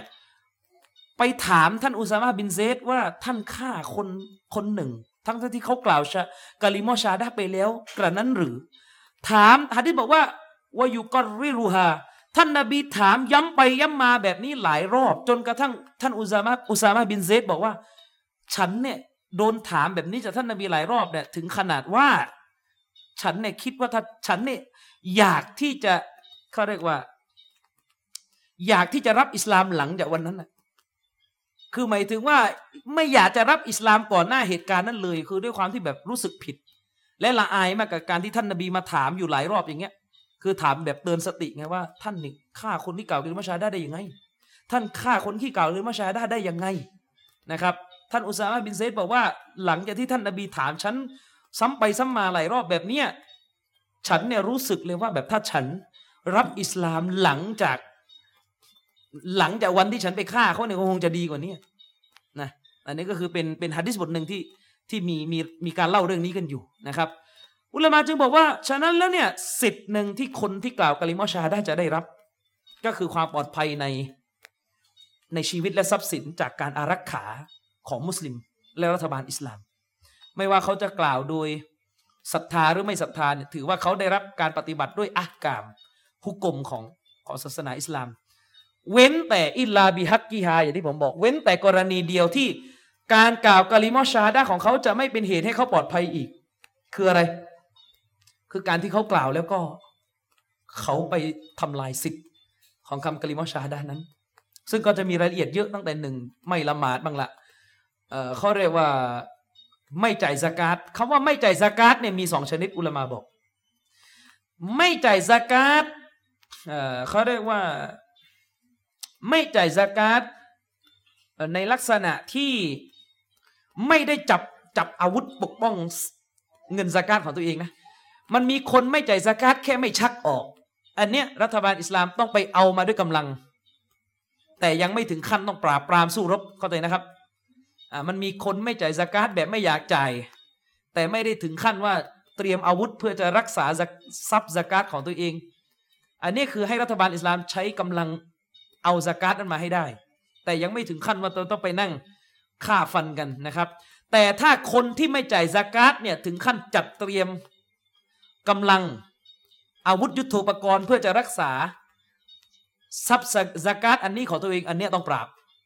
ปราบเพื่อจะเอาสกาตนั้นไปให้คนจนให้ได้นะครับ อันนี้คือในส่วนของคนที่กล่าวชาดะส่วนในในในส่วนของคนที่ไม่ได้กล่าวชาดะอย่างที่ผมบอกว่า คนที่เป็นกาเฟตเนี่ยก็จะได้รับความปลอดภัยด้วยกับสามชนิดอย่างที่ว่าไป ฉะนั้นก็จะเหลือพวกที่เป็นกาเฟตฮารบีนะครับ อันเนี้ยคือคำกะลิมอชาฮาดะ ที่เราจะต้องรู้ว่ามันให้สิทธิ์คนที่กล่าวอย่างไร และนาวากิดสิบประการนั่นแหละคือสิ่งที่จะทำให้สิทธิ์ที่เขาจะได้รับจากฮะดิษนี้เป็นโมฆะลง จะได้ไม่ต้องมานั่งพูดกันอีกว่า คนที่กล่าวกะลิมอชาฮาดะห์แล้วทำไมกล่าวแล้วไปว่าเขาได้ยังไงสิบข้อนั้นพี่น้องโดยสั้น ๆ สรุปเลยแล้วกันเวลาหมดแล้วหนึ่งชีริกทุกชนิดนั่นแหละมันถึงบอกว่าชีริกทุกชนิดเนี่ยก็ต้องไปเรียนต่างหากอีกว่าชีริกมันมีกี่ชนิดชีริกทุกชนิด ทำให้ตกศาสนาสองการสร้างสื่อกลางระหว่างมนุษย์กับอัลลอฮ์ด้วยรูปแบบที่เป็นชีริก เช่นที่โต๊ะตะเกีย ชาวบ้านจะขอต่ออัลลอฮ์โดยตรงไม่ยอมขอไปขอผ่าน หลุมศพดวงวิญญาณ จะขอมาลาอิกาจะขออะไรก็ตามแต่เนี่ยขอผ่านสื่อกลางที่อัลลอฮ์ไม่ให้เนี่ยที่ไม่มีชีวิตอยู่ต่อหน้าเนี่ยถือว่าฮาราม และก็เป็นชีริกตกศาสนาสาม นะครับ ที่จะทำให้ตกศาสนาได้ คือการที่มีท่าทีลังเลว่า คนที่เป็นกาเฟตชัดๆพี่น้องเข้าใจคาว่าเป็นกาเฟตชัดๆไหมคือคนที่มันเป็นกาเฟตชัดเจนอยู่แล้วตามหลักการอิสลามเราบอกว่าเออไม่รู้เหมือนกันว่าเขาเป็นมุสลิมเป็นกาเฟตไอคนที่เป็นแบบนี้ไอคนที่ลังเลแบบนี้ตกศาสนานะเช่น ถ้ามีคนบอกว่า เออ ไม่รู้เหมือนกันว่ายิวเนี่ยเป็นมุสลิมหรือเป็นกาเฟตนะสมมติพูดอย่างเงี้ยไอคนไอคนคนนี้ตกศาสนานะ หมายความว่ากาเฟตถ้าชัดเจนก็ต้องยืนยันว่าเป็นกาเฟตมุสลิมถ้าชัดเจนเป็นมุสลิมก็ต้องยืนยันว่าเป็นมุสลิม ฉะนั้นแล้วท่านเลยเถิดไปถึงขนาดไปบอกว่า แนวทางกาเฟตเนี่ยถูก อันนี้ตกศาสนาไม่ต้องห่วงครับ และคำถามมีอยู่ว่า แนวทางบางแนวทางอย่าชีอะอัลรอฟิดอมันเป็นแนวทางที่มีชีริกอยู่ในอยู่ในตัวอยู่แล้ว คือคือมันนาวากิดแต่ข้อหนึ่งแล้วเข้าใจยัง อชีอะเนี่ยมันตกศาสนา แต่ข้อที่หนึ่งเลยคือมันมีมันเป็นแนวทางที่มีชีริกในตัวชีอะเนี่ยมันกวาดชีริกกันไปก็หลายหมวดแล้วแล้วหมวดที่มันชอบมากชีอะเนี่ยคือข้อสองสร้างสื่อกลางเนี่ยมันชอบจริงๆชีอะนี่ยเป็นกลุ่มคนที่ทำชีริกด้วยข้อที่สองแบบจริงจังมาก ในละหมาดของเขาหลังละหมาดเขาจะมีสูญูดฟาติมะอยู่ อ่าก็จะมีการดูอาขอความช่วยเหลือจากท่านหญิงฟาติมะแล้วก็สูญูท่านหญิงฟาติมะมีคือข้อสองชีอะก็ตกศาสนาไปแล้ว แล้วถ้ามีบางคนไปบอกว่าเออผมก็ไม่รู้เหมือนกัน แนวทางชีอะซึ่งทำชีริกแบบเนี้ยเป็นมุสลิมหรือเปล่าหรือเป็นกาเฟตก็เข้าข้อสามเดี๋ยวคนประเภทเนี่ยแต่ผมไม่ได้เจาะจงคนนะไอ้นี่บอกนี่ผมพูดตามหลักการเดี๋ยวไอ้เรื่องฮุกกลมคนนี่อีกอีกเรื่องหนึ่งนะครับ อีกเรื่องหนึ่งหรือยิ่งไปก่อนไปบอกว่าชีอะก็อิสลามอันนี้ไปกันใหญ่เลย สี่ที่จะทำให้ตกศาสนา ง่าย ๆ เลยแล้วกัน คนที่บอกว่า แนวทางที่ไม่ใช่ของอิสลามอะมันดีหรือมันเสมอเท่าอิสลาม หรือมันฮาลาลแม้จะไม่เสมอเท่าอิสลาม มันมันเขาเรียกมันอะไรมันมันมันอนุญาตอย่างเงี้ย อันนี้ก็ตกศาสนานะครับ เช่นสมมติเราบอกว่าเอออิสลามอะ เอออิสลามอะใช่ระบอบอิสลามแบบเป็นแบบนี้ อิสลามเป็นแบบนี้ ประชาธิปไตยอะไม่ประเสริฐเท่าอิสลามหรอกแต่ก็ก็ได้เหมือนกันอะไอ้ไอ้ไอ้นี้ไอ้นี้นวากิดนะครับฉะนั้นอย่าบ้าการเมืองให้มาก ให้มันอยู่ในกรอบ เราอยู่ในประเทศนี้เราก็ให้ความร่วมมือกับกฎหมายบ้านเมืองนะในส่วนความสงบของบ้านเมืองไป แต่เรื่องปรัชญาการปกครองอะไรที่มันเกินเลยไปจากหลักการอิสลามเราก็อย่าไปออกตัวเลยให้มันมาก นะครับ บางคนนี่ผมไปโพสต์กันหน้าเฟซถึงขนาดว่า ตอนนี้บ้านเมืองเนี่ยกำลังเกิดวิกฤต แล้วประชาธิปไตยกำลังเสียหาย เราต้องรักษาประชาธิปไตยไว้ด้วยชีวิตนะรู้จักคำว่าประชาธิปไตยหรือเปล่าฮะรู้จักคำคำนี้ไหมว่าปรัชญามันคืออะไร เออนะครับ อย่าให้มันบ้าให้มากนะเตือนไว้ คือเราเนี่ยอยู่ไปเราให้ความร่วมมือ เพื่อไม่ให้เกิดความปั่นป่วน วุ่นวายในสังคม คือเราให้ความร่วมมือกับ กับเจ้าหน้าที่บ้านเมืองหรือการปกครองเพื่อให้สังคมมันเกิดความสงบ แต่ในส่วนของสิ่งที่มันขัดกับหลักความเชื่อเราเราก็ไม่รับก็แค่นั้น แต่ไม่ใช่ว่าเรานี่ไปเต็มตัวกับเขาเลย ผมตำหนิสองฝ่ายนะครับ และย้ำนะผมไม่มีซีก ย้ำตรงนี้ผมไม่ใช่ซีกไหนทั้งสิ้น เพราะผมซีกอิสลาม มุสลิมไม่มีสิทธิ์จะไปซีกไหนทั้งสิ้น คือจะเป็นซีกที่เคยไปเป่านกหวีดหรือซีกนะเอ่อซีกลิเบอรัลที่กำลังมาแรงอะไรเนี่ย ผิดทั้งคู่ครับ ไม่ใช่อิสลามทั้งคู่ ฉะนั้นใครเคยอยู่ซีกไหนเนี่ยเตาบัตซะเตาบัตนะและอย่าสองมาตรฐานนะครับ เวลาพอพักนี้เขากำลังจะกับกับกำลังจะแบบแนวลิเบอรัลแล้วก็ไปมาพักนี้ค้านอิสลาม ตัวเองไปอยู่อีกซีกหนึ่งระวัง คือมันตั้งสองซีกถ้ามันไม่ใช่อิสลามก็คือไม่ใช่ เพียงแค่นั้นมันเป็นเรื่องของเขาเราก็อย่าไป อย่าไปยุ่งอะไรกับเขาก็ปล่อยเขาเป็นเรื่องของเขาแล้วก็ว่ากันไป แล้วก็อยู่ของเราเงียบๆ นะเอออย่าให้มันเกิดฟิตนะอย่าให้มันเกิดความวุ่นวายโกลาหลก็พอเนี่ยเดี๋ยวมันจะไปเข้าข้อที่สี่ไปมองว่ามีแนวทางที่อื่นแต่อิสลามเนี่ยมันมันดีนะ หรือมันก็อนุญาตนะแม้ไม่ดีเท่าอิสลามแต่มันก็อนุญาตนะเดี๋ยวมันจะเป็นเรื่องใหญ่ ข้อห้าเร็วๆเลย เกลียดคำสอนของท่านนบีแค่ข้อเดียวตกศาสนา มุสลิมะ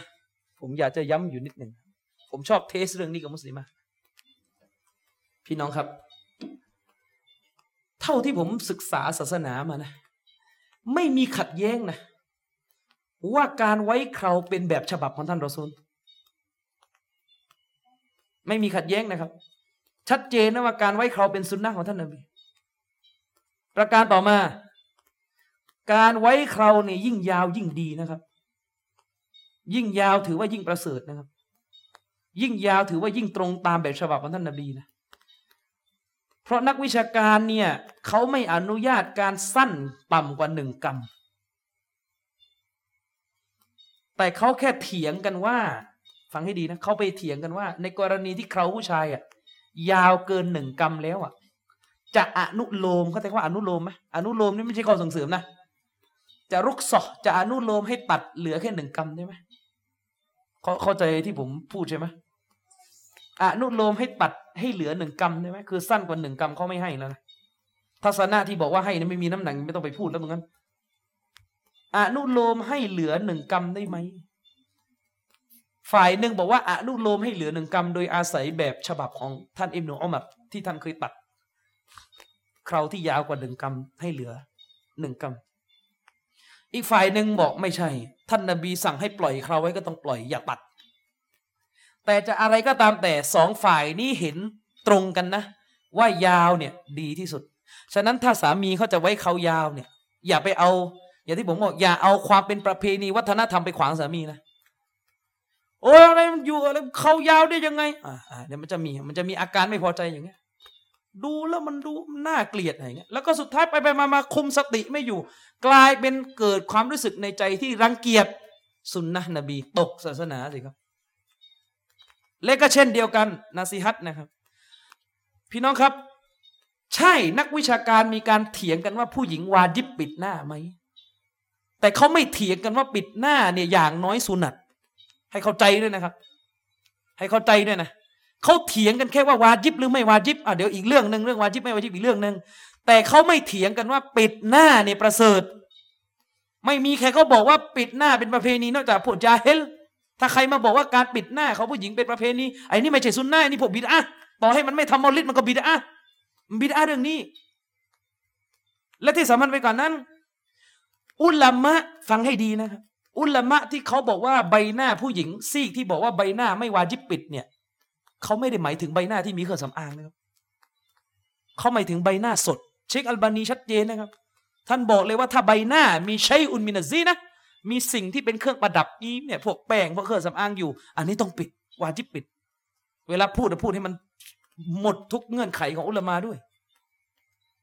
แต่อย่างน้อยที่สุดการปิดหน้าเป็นข้อส่งเสริม ฉะนั้นพ่อหรือแม่ที่เห็นลูกสาวจะปิดหน้าและไปขวางรับผิดชอบนะครับ รู้ไว้ด้วยว่าบาป พ่อหรือแม่ที่เห็นลูกจะปิดหน้าแล้วก็ไป ไปปิดทำไมเดี๋ยวพวกอามีรอนาไม่ใช่ปิดหน้าในพวกนบี นะ ไม่ใช่พวกอามีรอนาปิดหน้าในพวกนบี ส่วนว่าจะวาจิบไม่วาจิบเดี๋ยวอีกเรื่องหนึ่งนะหรือบางคนนี่ถึงขนาดไหนรู้ไหมไอ้ปิดหน้าเนี่ยมันพวกคลั่ง ตกศาสนานะพูดอย่างเงี้ย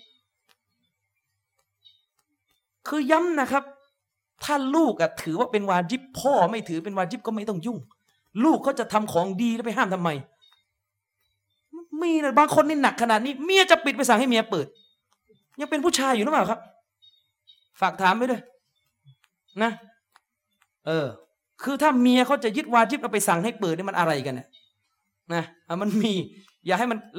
มันมีนะครับ มีพอดีมีคนมาปรึกษา ผมบอกอาจารย์ แม่ มันมีสองคนเลย ผู้ชายคนหนึ่งมาปรึกษาว่าอาจารย์ แม่ พูดกับผมว่า พอผมไม่เขาบอกว่าเนี่ย อย่าให้มันคลั่งศาสนาให้มากพูดอย่างเงี้ย แล้วไอ้ไอ้คนพูดนี่บางทีฟังซุนนะอยู่ด้วยไม่รู้ฟังซุนนะยังไง ฟังอยู่หลายปีฟังแบบไหนวะส่วนอีกอันหนึ่งลูกเนี่ยปิดหน้าไปเรียนพ่อบอกว่าอย่าปิด อย่าปิด พวกปิดหน้า พวกตาอัซุบอุลามา อะไรของคุณ เนี่ยปัญหาครับ ฉะนั้นระวังนะไอ้ข้อที่ห้าเนี่ย ไม่พอใจคำสอนนบีข้อเดียวตกศาสนา ผมเตือนอยู่เสมอนะครับ อย่าพูดสำนวนนี้เด็ดขาด เรื่องที่เจอบ่อย ใช้ซีวักอะ ใช้ไม้ซีวักอะบางคนบอกว่าไง ใช้แล้วปากเหม็น พูดได้ยังไง คือเพราะว่าท่านไปเห็นใคร อันนี้มันอีกเรื่องหนึ่งคือ คือพี่น้องอย่าอย่าอย่าใช้ตรกกะวิบัติ คือมันมีคนชอบบอกว่าเนี่ยบางกลุ่มอะผมไม่เอ่ยแล้วกันชื่อกลุ่มไหนเขาบอกบางกลุ่มอะใช้ไม้ซีวักแล้วทำไมปากเขาเหม็น คือมันไม่ได้เหม็นเพราะไม้ซีวักมันอาจจะเหม็นเพราะใบจากก็ได้ ท่านไปเช็คดีๆนะ ไอ้บางกลุ่มมันใช้ไม้สีว่าก็จริงแต่มันดูดใบจากเยอะมันเหม็นว่าใบจากเนี่ยไม่ใช่เหม็นว่าไม้สีว่าผมนี่จะบอกอะไรให้นี่ผมเล่าให้ฟังนะก่อนหน้าเนี่ยผมมีโรคมีผมมีอาการเสียวฟัน เสียวขนาดไหนรู้พี่น้องขนาดถ้ากระทืบเท้าแรงๆเจ็บไปถึง โคนฟันนะอันนี้เป็นอะไรแล้วแบบนี้เขาเรียกอะไรฟันคุดหรือไม่รู้แล้วผมก็ไปใช้ไม้สีวักนี่เล่าจากประสบการณ์นะไม่เล่าจากประสบการณ์ ผมก็ไปใช้ไม้สีวักแล้วก็ขอดูอานี่หายไปแล้ว ไม่เจ็บแล้วก็ลองดูแล้วกัน ถ้าจะลองไปใช้ อันนี้เล่าจากประสบการณ์แล้วกันนะฉะนั้นอย่าอย่าว่าสุนนะนบีเด็ดขาดนะครับ ข้อที่หกนวากิดคืออะไรล้อเล่นกับหลักการศาสนาพูดติดตลก เวลานั่งกันตามวงชาเนี่ระวัง คือจำไว้หลักมันมีอยู่ว่า ถ้าเป็นเรื่องศาสนาเนี่ยหลีกเลี่ยงตลกดีที่สุด เดี๋ยวจะพลาด อุลมาเขาว่าไงรู้ไหมการล้อเล่นกับหลักการศาสนา พี่น้องครับ อุลมาเขายกตัวอย่าง สมมุติเด็กผู้ชายอะอยู่ด้วยกันสองคนและก็เซลกัน ถามว่า เฮ้ย เองอะ ถามเด็กผู้ชายนะ เฮ้ย เองอะ ชอบซูรอไหนที่สุด ไอ้ผู้ชายอีกคนหนึ่งตอบว่าไง ว่าไงรู้ไหมอันนิซะพูดติดตลกเนี่ย เข้าใจไหมว่าเขาจะเล่นตลกอะไรกัน ผู้ชายคนที่หนึ่งถามอีกคนหนึ่งว่า เฮ้ย เองชอบซูรอไหนที่สุดวะ อีกคนหนึ่งตอบว่าเฮ้ยกูชอบอันนิสะว่ะสุรอันนิสะอันนิสะแปลว่าอะไร ผู้หญิง มีเจตนาจะพูดล้อเล่นเฮ้ยจริงๆกูชอบกูชอบสาวอย่างเงี้ยไม่ได้ไม่ได้หมายถึงกุรานหรอกจริงๆกูชอบสาว อีกคนนึงบอกอัดดูคอนหมายถึงอะไร ชอบบุรี เข้าข้อหกนะครับ ตกศาสนานะครับทบทวนได้ว่าเคยผ่านอะไรแบบนี้หรือเปล่าในชีวิตอย่าอย่าโดยเด็ดขาด การพูดตลกกับศาสนาแล้วทำให้หลักการศาสนาหมดความศักดิ์สิทธิ์เรื่องใหญ่ ด้วยเหตุนี้อุลามะไม่ค่อยให้นะครับ การบรรยายศาสนาเน้นตลกเป็นหลัก บ้านเรานี่แปลก เวลาฟังศาสนาถ้าเครียดฟังไม่ไหว ถ้าเครียดเราไม่อยากฟัง ศาสนามันต้องฮาที่ไม่ใช่ ศาสนาไม่ใช่ฮาศาสนาเป็นเรื่องการตักเตือนให้ออกห่างจากนรกมันจะมาหาได้ยังไง ไม่ใช่ลำตัดพี่น้อง ฉะนั้นอย่าเห็นโต๊ะครูเป็นลำตัด อย่าเห็นโต๊ะครูเป็นดารา อย่าเห็นโต๊ะครูเป็นลิเกเลิก ผมไม่ได้ชอบแล้วนะไอ้ประเภทเจอ ผมนะอาจารย์ขอถ่ายรูปหน่อยเนี่ยจริงก็ไม่ได้ชอบหรอก แต่ว่าไม่อยากจะห้ามแรงๆเดี๋ยวจะเสียน้ำใจกัน อันนี้สำหรับผู้ชายนะผู้หญิงไม่ต้องยุ่งนะแล้วก็ในอิสลามผมผมอยากจะตักเตือนนิดนึงคือเราไม่มีประเพณีแบบนี้นะประเพณีแบบเวลาอาจารย์ไปบรรยายเนี่ยมุสลิมานี่มาทักอาจารย์เหมือนเพื่อนเลย โอ้อาจารย์วันนี้แต่งตัวหล่อจังอะไร ไม่มีแบบนี้ไม่มีประเพณีนี้ในอิสลาม ไม่ใช่ไม่ใช่อาจารย์นี่พูดกันโอ้ยนี่ไม่ไม่ไม่ไม่ใช่คือผู้หญิงท่านมาฟังนั้นเงียบเงียบคือถ้าท่านเห็นครูบาอาจารย์ท่านต้องมีความรู้สึก อยากจะออกห่างจากเพศตรงข้ามอันเนี้ยถูกต้อง ไม่ใช่ว่าฟังบรรยายศาสนาเจออาจารย์ยิ่ง อยากจะเข้าใกล้ มันไม่ใช่อาจารย์ไม่ใช่ดารานะครับ และอาจารย์ก็ไม่ต้องไปเยอะด้วยนะประเภททักไปหรือทักจริงๆคือทักทักมุสลิมีเนี่ยไม่แปลก อันนี้ทักทายพี่น้องไอ้ประเภททักผู้หญิงอะทักเยอะเลย ทักจริง ๆ ไม่รู้ทักอะไรนักหนาอันนี้ระวัง ข้อที่เจ็ดไสยศาสตร์ อันนี้เข้าใจตกศาสนานะครับ ข้อที่แปดไอ้นี้เรื่องเรื่องสงครามยังไม่ต้องยุ่งกับเราก่อนแล้วกันมันไม่มีในสถานการณ์เรา เป็นกรณีเรื่องสงครามนวากิดข้อแปดคือเรื่องสงครามเป็นกรณีเวลาประเทศมุสลิมกับประเทศกาเฟตรบกันแล้วเราไปเข้าข้างประเทศกาเฟตฆ่ามุสลิมอันนี้ตกศาสนา แต่อันนี้ไม่มีในชีวิตเราตอนนี้ก็คือ ยังไม่ต้องลงรายละเอียดก่อน ข้อที่เก้านะครับคือการเชื่อว่าฮุกกลมศาสนาไม่วาจิบบนตัวเราอะฮุกกลมที่ศาสนาวางไว้บนตัวเราใช่ไหมแล้วเราบอกว่าเออข้อนี้ไม่ไม่วาจิบบนตัวฉันหรอก ฉันนี่ยกเว้นให้ข้อนี้คือเป็นการยกเว้นเอาเองอะละหมาดนี่ไม่วาจิบแล้วบนตัวฉันอ่าไม่เกี่ยวกับกรณีประจำเดือนนะคือหมายถึงว่าละหมาดในห้าเวลาไม่วาจิบลงบนตัวฉันฮิญาบไม่วาจิบลงบนตัวฉันอย่างเงี้ยอันนี้ตกศาสนา แล้วก็ข้อที่สิบเอรอบคือการไม่หาความรู้ศาสนาเลยแบบไม่มีความอยากในความรู้ศาสนาพี่น้องเข้าใจไหมคือไอ้คนประเภทเนี้ยเคยเห็นไหมที่ก็เลยคนแขกอะคือคนแขกอะคือคนซึ่งไม่ไม่หาไม่อะไรเลยอยู่วันวันดู แต่หนังดูแต่ละคร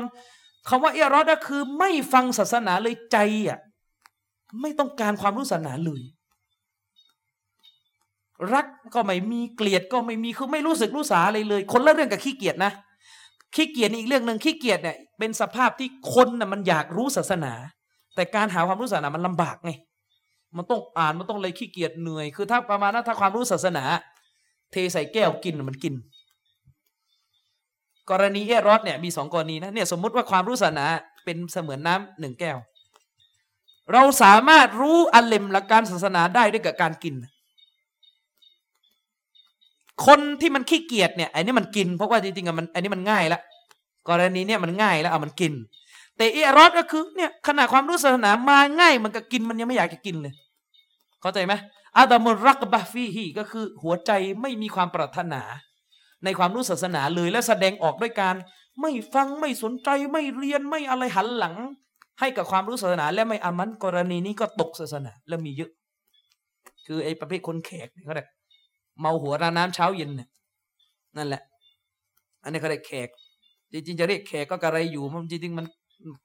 มันเข้าข้อสิบไปแล้วนะครับอะก็ใช้เวลาเท่านี้แล้วกันนะครับเลดมันหน่อย มีอะไรจะถามไหมถ้ายังพอมีเวลาอยู่ครับ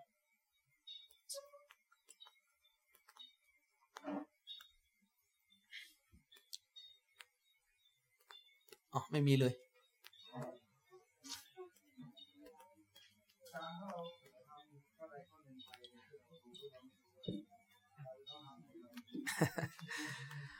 ถ้าเราเผลอทำหนึ่งในสิบข้อ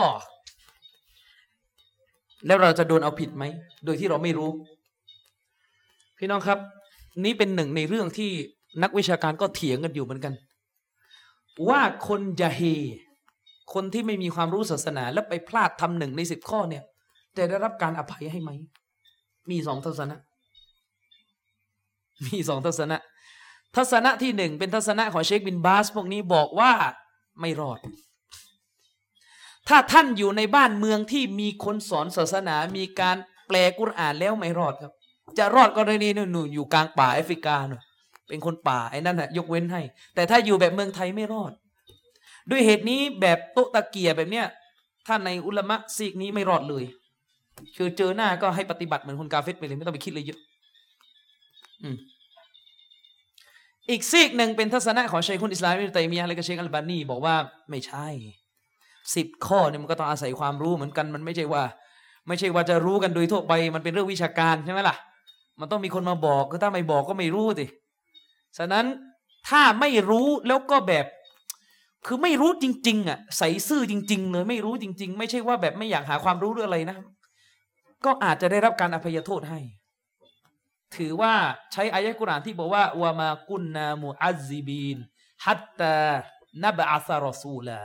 อัลลอฮฺตาลาบอกว่าอัลลอฮ์จะไม่ลงโทษมนุษย์ จนกว่าอัลลอฮ์จะส่งรอซูลไปสอนก่อน ก็ใช้องค์การนี้เป็นหลักฐานว่าคนจะไม่ถูก เอาโทษ จนกว่าเขาจะมีความรู้ก่อน จะอย่างไรก็ตามแต่นะครับ เราก็วัลลอฮฺอาลัมไม่รู้หรอกว่าหน้าที่พระองค์พระองค์ให้ทัศนะไหนถูก เพราะว่าตอนนี้บนโลกนี้เราเป็นการให้น้ำหนักด้วยดุลพินิษของเราฉะนั้น ถ้าพลาดไปแล้วก็เตาบัตดีที่สุด เตาบัตดีที่สุดแล้วพยายามบอกทุกคนและด้วยเหตุเนี้ยคนที่มีความรู้ และปกปิดความรู้หรือไม่สอนความรู้จึงถูกเอาโทษมาก เพราะชาวบ้านรอคุณอยู่นะครับอะก็มีอะไรอีกไหมครับครับผมได้ยินบรรยายอืม ตามรูปร่างหน้าตาเนี่ยน้องโง่เฮงเลยสิอ่าประมาณนี้แล้วก็เขาอ้างถึงเอ่อว่าเป็นอินมูฟิโรซัสอืมอ่าคือยังไงเขาถามชีวิตคือแน่นอนแหละครับ นิสัยเนี่ย ไม่มีในอิสลาม เท่าที่เราเรียนรู้ศาสนากันมานะไม่มีในอิสลาม ที่ให้เดานิสัยคนด้วย ด้วยด้วยรูป รูปประพันธ์สันฐานแบบแบบที่ว่าแบบอิลมูอะไรที่ว่าเมื่อกี้น่ะนะ อิสลามไม่มีเรียนประวัตินบีมีไหมที่นบีแบบบอกคนนี้ไม่ดี เพราะว่าจมูกเป็นอย่างนั้นสีผิวเป็นอย่างนี้ไม่ใช่สิ่งเหล่านี้เป็นการสร้างของอัลลอฮฺตาลาและมันเป็นเรื่องที่ใช้ไม่ได้ด้วย เพราะคนที่คุณบอกว่า ถ้ามีลักษณะแบบนี้เป็นคนไม่ดี มันมีอีกคนหนึ่งที่เป็นคนดีแล้วมีลักษณะแบบนี้ มันชัดเจนแล้วว่ามึงมั่ว เข้าปะฉะนั้นการอ้างว่าอิลมูจะดีรอซาดหรืออะไรก็ตามแต่เนี่ยนะหาหลักฐานมาสิว่าอิสลามมีอิลมูแบบเนี้ยในโลกใบเนี้ยซอฮาบะเนี่ยเป็นถ้าอิลมูนี่มีจริงสหาบะเป็นบุคคลที่ควรจะได้อิลมูนี้ก่อนใครเพื่อนแล้วแล้วมันมีไหมฮะมันมีไหมท่านอบูบักรวันมานั่งเขียนประพันธ์หนังสือ หนังสือทำนายนิสัยคน เราไม่เคยได้ยินเรื่องแบบนี้จากสหาบะและก็อิหม่ามทั้งสี่เลย เราจะได้ยินเรื่องแบบนี้แถวๆเนี่ยแถวๆบ้านเราเนี่ยแหละแถวๆดินแดนห่างไกลจากบ้านเกิดอิสลามเนี่ยฉะนั้นกรณีแบบเนี้ยแน่นอนนะครับ พี่น้องค่อนข้างจะหนักไปทางเป็นชีริกเลย เพราะมันจะเป็นลักษณะการอ้างความรู้เรื่องเรบความรู้ที่เป็นสิ่งลี้ลับ เรื่องหัวใจคนใครจะไปรู้ได้ไงคนนี้นิสัยไม่ดีนิสัยเนี่ยอะไรแบบไหนยังไง ถือว่าใช้ไม่ได้นะครับ นิสัยดีไม่ดีมันดูที่พฤติกรรมมันไม่ได้ดูที่กายภาพเข้าใจไหมครับ ถ้าดูที่พฤติกรรมที่แสดงออกนั้นไม่แปลกอ่าเช่นว่าเออเป็นคนชอบทิ้งขยะ ไม่เป็นที่อะมันก็พอเดานิสัยได้ว่าไอ้นี่แสดงว่ามันไม่ค่อยเป็นระเบียบใช่ไหมไอ้อันนี้มันไม่มันไม่ต้องเรียนอะไรทั้งสิ้นมันก็รู้กัน แต่ถ้าจะบอกว่าถ้ามือเอ่อ งุ้มไปนิดนึง อย่างเงี้ย หรือเป็นคนที่มีผมแบบนี้ ผมหยิก ผมหยักโศกจะเป็นนิสัยไปเนี่ยในมั่วมั่วละกายภาพภายนอกเป็นผลมาจากดีเอครับในทางวิทยาศาสตร์ไม่ใช่เป็นผลมาจากนิสัย แล้วก็ไม่ใช่นิสัยเป็นผลมาจากสิ่งนี้ไม่ใช่ครับ ไม่อย่างนั้นจะไม่มีคำว่าตารบียะในอิสลามไม่ต้องตารบียะห์หรอก คือคุณสมมติว่าคุณจมูกจมูกเบี้ยว ไม่ต้องขัดเกลาแล้ว เพราะว่านิสัยมันเป็นผลมาจากจมูกเบี้ยว ไม่ไม่ต้องทำอะไรเลยใช่ไหมอันนั้นอันนั้นอันนี้ไม่จริง และสิ่งที่พิสูจน์ได้เลยก็คือ ไอเวลาคุณบอกว่าไอคนประเภทเนี้ยมีรูปพันธ์แบบนี้จะมีนิสัยแบบเนี้ยก็มันมีคนอีกแบบอีกคนหนึ่งเหมือนกันที่มีรูปพันธ์แบบนี้แล้วมันนิสัยอีกแบบใช่ไหมยิวอะ มันมีลักษณะแบบไหนจมูกงุ้มคนยิวนะ คนยิวในอิสราเอลทุกวันนี้ผิวจะขาวมาก ผิวจะเนียนมากจมูกจะงุ้มมากเขาจะดกมาก ก็มันก็ไม่ได้เป็นกาเฟตทุกคนมันมียิวอิสลามก็มีเนี่ยใช่ไหมล่ะ เออ แสดงว่าการเป็นยิวไม่ได้เป็นยิวด้วยจมูก มันเป็นยิวด้วย ใจมันอยากจะเป็น ฉะนั้นไอ้เรื่องแบบเนี้ยใช้ไม่ได้ในอิสลามนะครับอืมมีอะไรไหมครับ อะครับ อืมอืม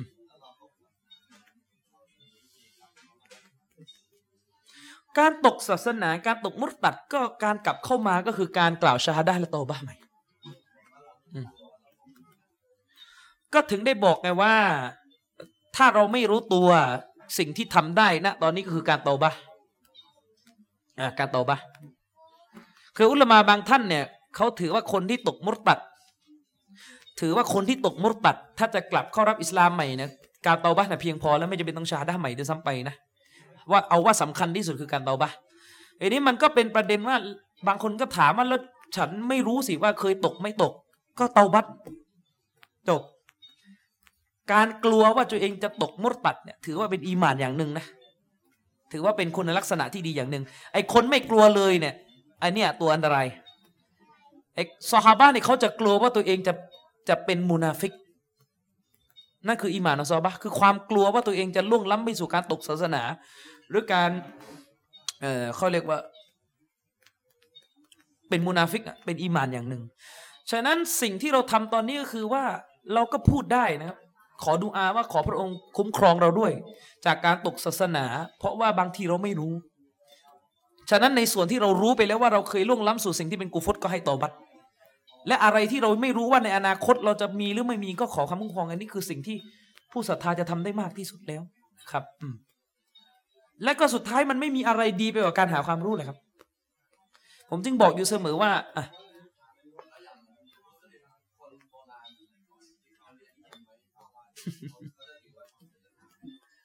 การเลี้ยงยินก็เป็นการใช้ไสยศาสตร์อย่างหนึ่ง เพราะถือว่าเป็นการอิสติอานนะเป็นการขอความช่วยเหลือจากพวกยิน และส่วนมากของคนที่เลี้ยงยินนั่นก็จะมีสูตร สูตรเขาเรียกสูตรเป็นเป็นเป็นสูตรสำหรับการรักษาความสัมพันธ์ระหว่างเขากับยิน เช่นต้องมีการใช้ลุอะไรถวายอะไรก็ว่ากันไปใช่ไหมล่ะ จะถือว่าเป็นการคือคือพฤติกรรมอะเป็นชีริกแน่นอน ส่วนส่วนสถานภาพ เขาจะตายในสภาพ เป็นมุสลิมหรือเป็นกาเฟตอันนี้ไม่ใช่หน้าที่เราจะตอบว่าลออาลัมอย่างที่ผมบอกว่า การพูดเรื่องนาวากิดเนี่ยพูดเพื่อให้คนตรวจสอบและออกห่าง แต่ถ้าจะไปถึงขั้นจะชี้เป็นรายตัวเลยว่านายกในขอเนี่ยเป็นกาเฟตหรือไม่เป็นกาเฟตเนี่ยนะอันนี้เป็นเรื่องที่เขาหน้าต้องระมัดระวัง เป็นเรื่องที่ต้องอาศัยกอดีต้องอาศัย นักวิชาการที่เป็นผู้พิพากษามานั่งตรวจสอบให้มันครบเงื่อนไข บ้านเรามันไม่มีไม่มีเขาเรียกศาลชริอะอิสลามก็ไม่ต้องไปอะไรแต่แรก แต่มันก็ยังหนียากอยู่ดีว่ามันจะมีกรณีที่ว่า แล้วคนแบบนี้นำละหมาดละหมาดได้ไหมยื่นอาหารกินให้ได้ไหมนี่แหละ มันจะเป็นปัญหาที่ยังไงก็หนีไม่พ้น ฉะนั้นอุลามาหลายๆท่านเขาก็จะใช้สูตรว่า ถ้าชัดเจนว่าเขาเล่นไสยศาสตร์เล่นชิริกอะนะก็ไม่ต้องละหมาดตามห้าม ถ้าเขาถ้าเขาขึ้นไปอิหมามก็เลิก ด้วยเหตุเนี้ยเชคบินบาซจึงบอกว่า บทกลอนบารอดห์บารอดห์หรือบารซันยีเนี่ยผมจำไม่ได้ละรู้สึกว่าน่าจะ ที่บูซีรีแต่งเนี่ยเขาอะไรนะใครรู้มั้งใครจำชื่อได้มั้งที่บูซีรีแต่งเนี่ยบารอดห์หรือบารซันยีเออสักอันนะที่เขาอ่านกันในงานมอลิดอะเออมันจะมีข้อความที่เป็นชีริกอยู่ เช่นการบอกว่าท่านรอซูลรู้ความลับในเราฮิลมาฟูสอะไรเงี้ยเป็นเป็นสิ่งที่เป็นกูฟุตอยู่อุลามาเขาถือว่าคนที่เคยอ่านสิ่งเหล่านี้ ถ้าเขาไม่ตอบัตไม่ต้องไปละหมาดตามหลังเลยนะ ไม่คุ้มนะแล้วก็คนที่มันชัดเจนอยู่แล้วว่าชอบชอบอยู่กับอะไรเงี้ยโดยเฉพาะอย่างยิ่งพวกหมอบ้านอ่าบอกหมอกับปุ่งผมไม่ได้ว่าจะฮุกกลมหมอบ้านไปทุกคนหรอกนะแต่หมอบ้านเป็นที่เป็นลักษณะชอบรักษาอาการป่วยไข้และสภาพภายนอกไม่เห็นว่าเป็นคนรู้หลักการเลยเลย อันนี้ให้ระวังเป็นพิเศษ เกรงว่าเขาจะใช้ พวกอนุชรออนุชรอก็คือพวกการรักษาแบบงมงาย การรักษาแบบงมงาย ปวดหลัง พอไปหาดันเอาไข่ไก่มาลูกมันไม่ใช่เลยอย่างเงี้ยนะอันนี้ก็ตามนั้นนะครับ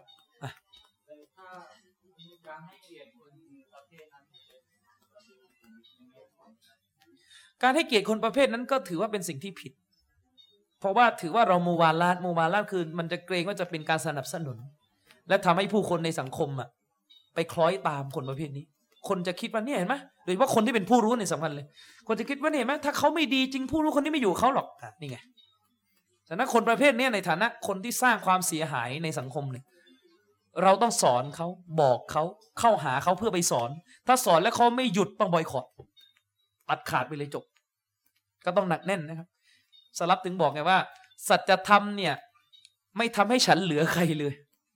นี่คือคำพูดสลับจริงๆ สัจธรรมเนี่ยไม่ทำให้ฉันเหลือใครเลย ไอเราเองเอาจริง ๆ ตอนนั้นยังณขณะนี้ยังไม่ยังไม่ถึงขั้นที่สลับโดหรอกแหมเพื่อนกินเพื่อนร่วมวงกินเนื้อย่างยังมีถมถีอยู่เลยใช่ไหมเออท่านนบีบอกว่าแม้จะรักษาสัจธรรมด้วยสภาพที่ต้องไปอยู่ในป่านะกัดรากไม้เนี่ย ก็ต้องทำอ่าไอ้พวกเราตอนนี้ก็กัดเนื้อย่างอยู่นี่ก็นี่ก็ข้าวเต็มไปหมด ฉะนั้นเรายังไม่ถึงขนาดที่จะถูกทดสอบขนาดนั้นนะครับอะขอเป็นคำถามสุดท้ายแล้วกันเลยมาเยอะละนะครับ มีอีกไหมครับอะถ้าไม่มีก็ขอจบการบรรยายในครั้งนี้ไว้เพียงเท่านี้นะครับ ก็ผิดพลาดอันใดก็ขออิสติกฟักอัลลอฮฺ سبحانه وتعالى นะครับ ย้ำอีกครั้งนะครับ พี่น้องว่ารายละเอียดของ 10 ข้อนั้น ให้ไปดูในเทปบรรยายโดย ตรงจะดีที่สุดนะครับ ก็ขอจบการบรรยายในครั้งนี้เพียงเท่านี้นะครับبالله التوفيق والهداية السلام عليكم ورحمة الله وبركاته